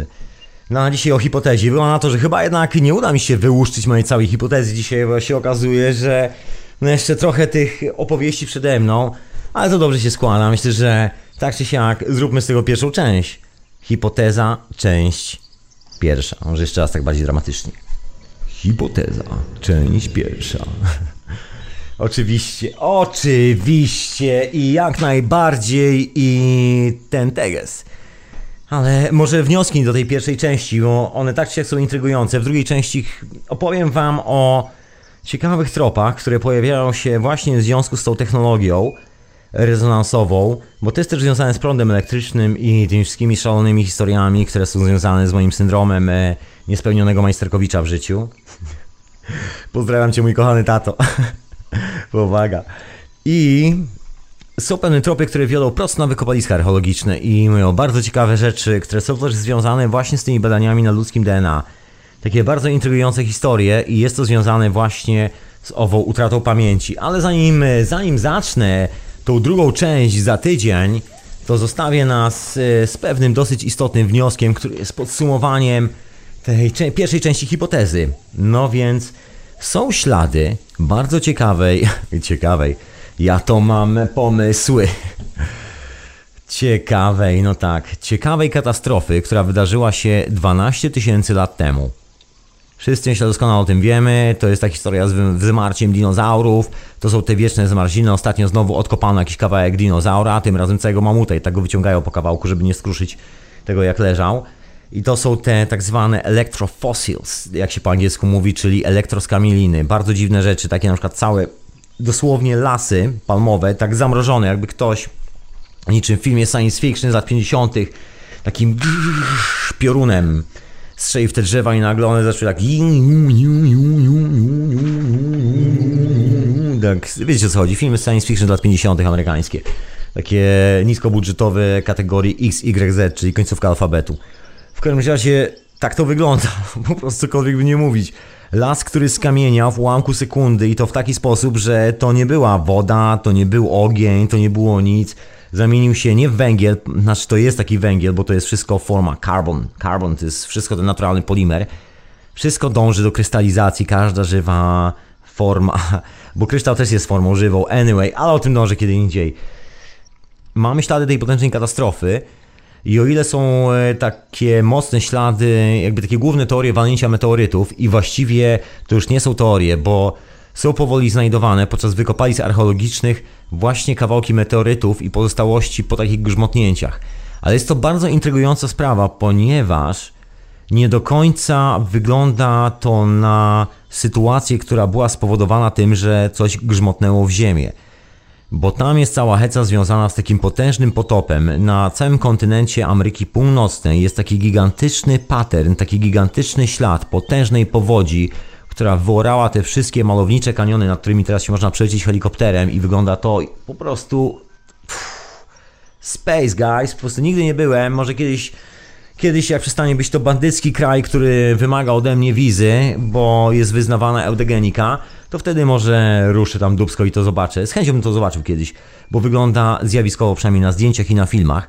No i to jest ślad po tej powodzi. Te ślady są nie tylko w Ameryce Północnej, one są właściwie na całym świecie. Gdzieś tam w Tajdze, na Syberii tak dalej, i tam też jeszcze są dziwne ślady, bo na Syberii, w tych właśnie miejscach, a dokładnie chodzi o sam środek Związku Radzieckiego, tą dziką dżunglę, która jest nieprzejezdna, zaczyna się razem e, z Uralem. Ta dzika, dzika kraina, naprawdę intrygująca, po prostu dzika natura, co tu dużo mówić. Niedźwiedzie pożerają ludzi żywcem, dosłownie takie miejsce. I tam pozostało bardzo dużo zabytków neolitycznych, o których nie za bardzo się mówi, przynajmniej w Anglii, w świecie anglojęzycznym. One są teraz powoli odkrywane. Wiadomo, że jest bariera językowa, że to jest rosyjski, a tu jest angielski, inna mentalność, inaczej ludzie dealują ze sobą i nie zawsze się dogadują tak jak trzeba, ale tak czy siak doba współczesnej e, cyfrowej fotografii zrobiła swoje i tego, że ludzie podróżują po Rosji, robią te zdjęcia. Okazuje się, że tam e, pozostałość po gigantycznej cywilizacji, która wygląda dokładnie tak samo jak Ameryka Południowa, Egipt, wszystkie te hece, które doskonale znamy, ze wszystkich opowieści, które też doskonale znamy. Otóż to, wszystkie te neolityczne historie łącznie ze Stonehenge. Tutaj jest takie bardzo właśnie ciekawe połączenie właśnie z tym impulsem elektrycznym, bo wygląda na to, Przynajmniej tak wskazują wyniki aktualnie prowadzonych badań nad pasami Van Allena i jonosferą. To jest kontynuacja tych szalonych badań prowadzonych w latach 50. Jak to się nazywało? On miał jakiś swój postarany kryptonim. To było to wywalanie ładunków termojądrowych w jonosferze. Zapomniałem jak to się nazywało. Naprawdę szalony kryptonim. Gdzieś tam o nim wspominałem. I się okazało, że pierwsze co się pojawia to impuls elektryczny, właściwie można powiedzieć elektromagnetyczny. To też e, kwestia definiowania troszeczkę. Ja może po prostu będę używał takiego słownictwa XIX-wiecznego, bo się z nim najswobodniej czuję. Wtedy było to nazywane magnetyzmem i elektryz, elektryczność, zjawisko elektrostatyczne, elektryczne było konsekwencją tego zjawiska naturalnego magnetyzmu. No więc coś się dzieje z tym naturalnym magnetyzmem, czyli tym jak przepływa cała ta energia z tym vortexem, że zmienia się coś tam i nagle Ziemia przez ułamek sekundy miała taki shift energetyczny, trochę jak przyłączanie magnesów. To nie musi być wcale z, y, z poziomu Ziemi, to może się dziać w ogóle z zupełnie innego miejsca. Tak jak z magnesami, mamy dwa magnesy w odległości od siebie, wystarczy, że obrócimy je biegunami i nagle pęk. Jeżeli będziemy to robili elektromagnesami na kawałku czegoś, co propaguje owe zjawiska magnetyczne, chociażby słona woda, wszystkie oceany, dokładnie, to jest wystarczające. To jest tak potężny magnes, że to się w głowie nie mieści. Otóż to, właśnie owa woda, niepozorna woda. O tym się nie mówi oficjalnie, bo tam się mówi, że skrupa ziemska, naładowane tam złoże żelaza, bla bla bla, ale to bullshit, moi drodzy. Jest takie świetne opracowanie, opracowane przez zespół badawczy NASA. To są dane zbierane z satelit przez 30 lat, konsultowane z Rosjanami i francuskim e, tam Instytutem do Spraw Badań Kosmicznych i było to związane z badaniem magnetosfery Ziemi. Tadam. I naprawdę jest to dobrze opisane, dobrze udokumentowane, nie jest to tajemnica, ale aczkolwiek, aczkolwiek nie jest to taka rzecz, którą każdy lubi podnosić. Jest na to papier naukowy, muszę go poszukać. Jak go znajdę, to go wkleję do linków. No i jest tam taka historia, która się pojawia, że pierwsze co się wydarza, to oczywiście puls elektryczny, bo my, my właściwie widzimy puls elektryczny, widzimy potężną błyskawicę, bo oprócz śladów powodzi na Ziemi są gigantyczne ślady, które możemy porównać tylko i wyłącznie do tego, co pozostaje, kiedy puścimy kilka tysięcy voltów na jakiś przedmiot, tak konkretnie strzelimy. Są takie fajne szkiełka do kupienia na eBayu. Hej, hej, są takie szkiełka do kupienia na eBayu. Jedyne 999.999, zadzwonię. Bierze się taką płytę plexi, właściwie dwie płyty plexi, żeby pomiędzy nimi było troszeczkę przestrzeni. Wkłada w, takie, w taką ramkę drewnianą, izolowaną. Bierze się 10 tysięcy V. Z jednej strony jest kawałek metalu, który jest uziemieniem, z drugiej strony trzymamy coś, co jest podłączone do takich potężnych kondensatorów. dużej baterii, mamy gumowe rękawice duże, mamy takie coś w izolacji. Kabel musi być naprawdę gruby. Kabel jest gruby tak na co najmniej 3 cm, taki, albo nawet więcej. I odsuwamy wszelkie komputery, proszę Państwa, i tak odsuwamy co najmniej 200 metrów z daleka minimum. No najlepiej wyłączyć i naprawdę gdzieś odsunąć wszystkie elektroniczne urządzenia naprawdę daleko, bo różne cuda potrafią się dziać. Zależy od tego, czy przypadkiem nie stoimy w miejscu, która nie zamieni się w ciągu ułamka sekundy wielką, dużą antenę. Także telefony komórkowe, takie sprawy polecam oszczędzać. Pamiętać o takich rzeczach i można sobie tymi tysiącami voltów pojechać po takiej plexi. Zależy jak dużo mamy tych voltów, ile tysięcy, jak duża jest ta plexi, jak, jak duża jest odległość pomiędzy tym e, ujściem dla tej energii, którą puścimy, bo ona sobie cały czas, ona jest żywa, ona cały czas szuka tej swojej drogi naturalnej propagacji, czyli czegoś, co nazywamy uziemieniem. Chociaż nie do końca jest to uziemienie, ale to już polecam pracę Tesli, w radiu na fali oczywiście, możecie sobie ściągnąć kompletnie za darmo, na otwartej licencji, róbcie, budujcie, szerzcie dalej, podawajcie sobie, kopiujcie, drukujcie, możecie robić z tym co chcecie, nie możecie na tym tylko zarabiać kasy, nic więcej, ale na urządzeniach, które wybudujecie, zarabiajcie tyle, żebyście byli najszczęśliwszymi ludźmi na świecie, jeżeli kasa ma was uszczęśliwić. Także zapraszam, ściągajcie, jest wszystko dla was za darmo, za free, absolutnie na otwartej licencji, po polsku, także można zrozumieć i się puszcza ten e, duży ładunek elektrostatyczny władowany z, z tych kondensatorów, z tych baterii generalnie. Jak ktoś z Was nie kuma, co to kondensator, to jest taka w cholerę wielka bateria, kilka akumulatorów samochodowych, człowiek się dotknie, włosy stają dęba, zamienia się w kawałek węgla, to wszystko, nie? Mniej więcej. Robi się taki piorun, który przelatuje pomiędzy tymi płytami pleksji albo szkła, albo różnego materiału, zależy co tam włożymy. I przelatując jest tak potężny, że automatycznie jakby przechodzi do innego wymiaru. Tam oczywiście oficjalnie mówi się, że następuje rozładowanie elektrostatyczne. Da, da, dam. Pytanie, co to jest rozładowanie elektrostatyczne to możemy się pobawić w definicję troszkę bardziej, ale to zostawiam, czy nie będziemy zanudzali się nawzajem z sobota wieczorem i ja już tak jestem za bardzo naukowy, jak na taką relaksującą porę. Sorry, moja droga i mój drogi, sorry. Ale tak jeszcze chcę wyjaśnić dla tych wszystkich geeków i dla siebie chyba też. Anyway, tak się czuję troszkę, taki syndrom niespełnionego naukowca. I doprowadzając historię do końca, puszcza się to wyładowanie elektrostatyczne, ten piorun rzeźbi taki kształt pioruna, jak, na, jak widzimy dosłownie na zdjęciach piorunów na niebie, to dokładnie rzeźbi taką formę na tym materiale, który kładziemy. To niesamowicie pięknie wygląda, można sobie takie obrazy malować różnymi kolorami i tak dalej. Składać te warstwy ze sobą, różne sztuczki ludzie robią, bawią się tym. Jeżeli ktoś ma duże kondensatory, lubi elektrykę, zna się na tym, jest w stanie się tym pobawić, to to niech się bawi. Z reguły można kupić takie właśnie małe, bo nie potrzeba dużej ilości prądu do tego, to ludzie sobie robią w domu takie urządzenia za pomocą sprzętu z na przykład z demelowanej kuchenki mikrofalowej. To też wystarczy, żeby zrobić, ale zostawiamy te techniczne rzeczy, odkładamy śrubokręty, łapiemy za kawkę i herbatę i relaksujemy się w fotelu. Koniec tych technicznych rzeczy. Chodzi o taką y, hipotezę, która mówi że te ślady, które znajdujemy na zdjęciach satelitarnych, które nie wynikają z powodzi, wyglądają dokładnie tak samo jak ślady po takich potężnych przyładowaniach pioruna w ziemi. I to takich naprawdę nie w dmucha. Mowa jest o takich gigantycznych, no nie wiem, można powiedzieć jak na filmach science fiction, takie smugi, takie pioruny pomiędzy planetami. Że pomiędzy Ziemią a Księżycem, od tej naszej strony, jak jest Księżyc od, od strony Ziemi, bo Księżyc zawsze jest tą samą stroną do Ziemi. My mamy te same orbity. Księżyc też jest na orbicie, on nie stoi w miejscu. I że chyba to mogło być tym związane, bo na Księżycu jest masa takich śladów, poza oczywiście meteorami, które tam zryły jego troszeczkę powierzchnię.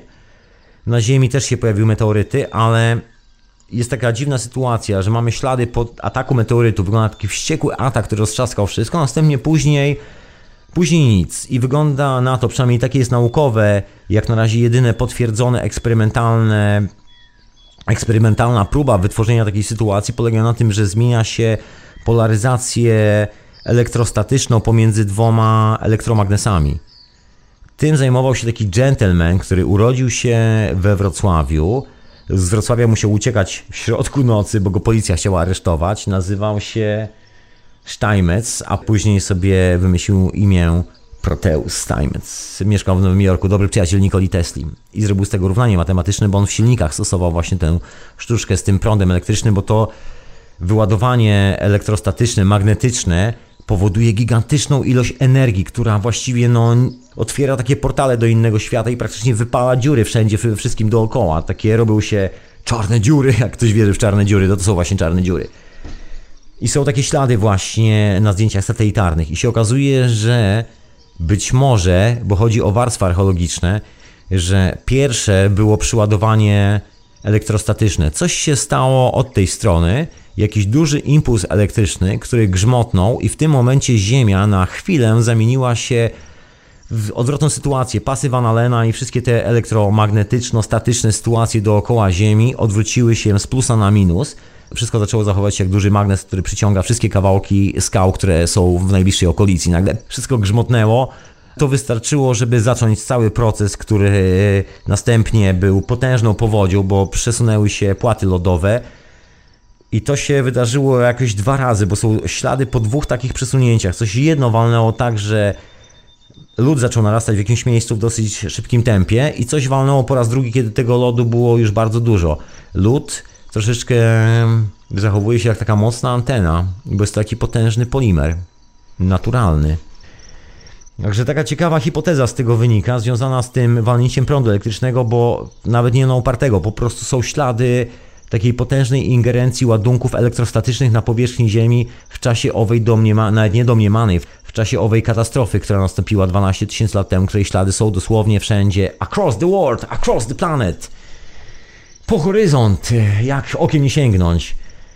I jeżeli badania naukowe mówią o tym, że jest taka opcja, że można zresetować pamięć mózgu, częściowo, jakby zresetować odbiór anteny, że tracimy kontakt z czymś, co jest naszą przeszłością, bo my też nie, nie mamy pamięci w sobie. To też jest zabawna sprawa, bo w ludzkim organizmie nie ma ani jednego czegoś, co mogłoby być takim storage, magazynem pamięci. To też jest taki fenomen i neurolodzy i biolodzy do tej pory zajmujący się właśnie zagadnieniem e, tak zwanej świadomości i tak dalej, szukają w panice tego miejsca, e, ci wierzący w to, że człowiek posiada pamięć, szukają tego miejsca, gdzie ta pamięć do jasnej cholery może być, bo na pewno nie jest to mózg, po prostu nie ma żadnego twardego dysku. Jesteśmy tylko, można powiedzieć, gikosko-procesorem i anteną do tego procesora, jednocześnie nadającą i odbierającą. Taką izometryczną anteną. Ciekawa, że taką jak drzewo. Tak, to tylko, że jesteśmy w ruchu. To też jest inna sprawa. Ciekawa rzecz. Bardzo przypominamy wodę, właściwie dokładnie tak jak woda, tylko że w opakowaniu. Duży ładunek elektrostatyczny resetuje wodę, bo doskonale o tym wiemy, że resetuje wodę. Tak samo impuls, o czym rozmawiałem z słuchaczem, dokładnie, doskonale się zbiegają te wątki. Tak samo można zresetować pamięć naszego mózgu i te nieszczęśliwe eksperymenty, które prowadzono w latach jeszcze 70. i 80., być może gdzieś są jeszcze szaleńcy na świecie, którzy dalej to robią, nad ludzkim mózgiem się pasją, nad jakimiś dżentelmenami albo kobietami i, i po prostu ładuje im prądem po głowie. Jak się okazuje, jest taki stan, w którym bardzo łatwo doprowadzić nas do amnezji. Graham Hancock ma bardzo ciekawą koncepcję na ten temat, aczkolwiek on zajmuje się bardziej tymi wszystkimi sprawami związanymi ze starożytną cywilizacją. Tu bardzo polecam Grahama Hancocka i jego książki. Nie wiem, czy wyszło coś po polsku, ale jest z tego po angielsku. Jest świetnie napisane, także jeśli lubicie, polecam serdecznie. On ma bardzo ciekawy research na temat wszystkich tych starożytnych kultur i na temat tej niesamowitej cywilizacji, która istniała dawno, dawno, dawno, dawno temu. Której ślady widzimy wszędzie, bo ta katastrofa zaorała taką globalną cywilizację, która nie ma nic wspólnego z tym, co jest teraz. I wygląda na to, że ci kolesie, którzy teraz ćwiczą transhumanizm, starają się utrzymać nas troszeczkę w takim stanie amnezji. Tak to trochę wygląda, taka jest moja hipoteza. I na potwierdzenie tej hipotezy pojawia się masę różnych wątków właśnie w dziedzinie archeologii. Ale o tym wszystkim będę chciał pogadać za tydzień i opowiedzieć Ci, co w ogóle myślę na ten temat i co wyszperałem gdzieś tam po drodze, zajmując się tymi wszystkimi swoimi szalonymi projektami. I to są takie okruchy w ogóle tych poszukiwań. Także taka ciekawa hipoteza, taki pomysł. A Ty co o tym myślisz? Hmm. No to tu Cię zostawiam oczywiście z tą hipotezą. Dziękuję serdecznie wszystkim mecenasom Radia na Fali, Peace and Love i przypominam Wam, drodzy słuchacze, posiadający konto na Facebooku, żeby być takim miłym człowiekiem i podziękować mecenasom za to, że wspierają radio. Donać tam lajka dla mecenasów, no przecież nie ugryzą w rękę, prawda? Przecież to miło, jak podziękuje się człowiekowi, dzięki któremu jest na serwery, szmery, buzery i bajery, prawda?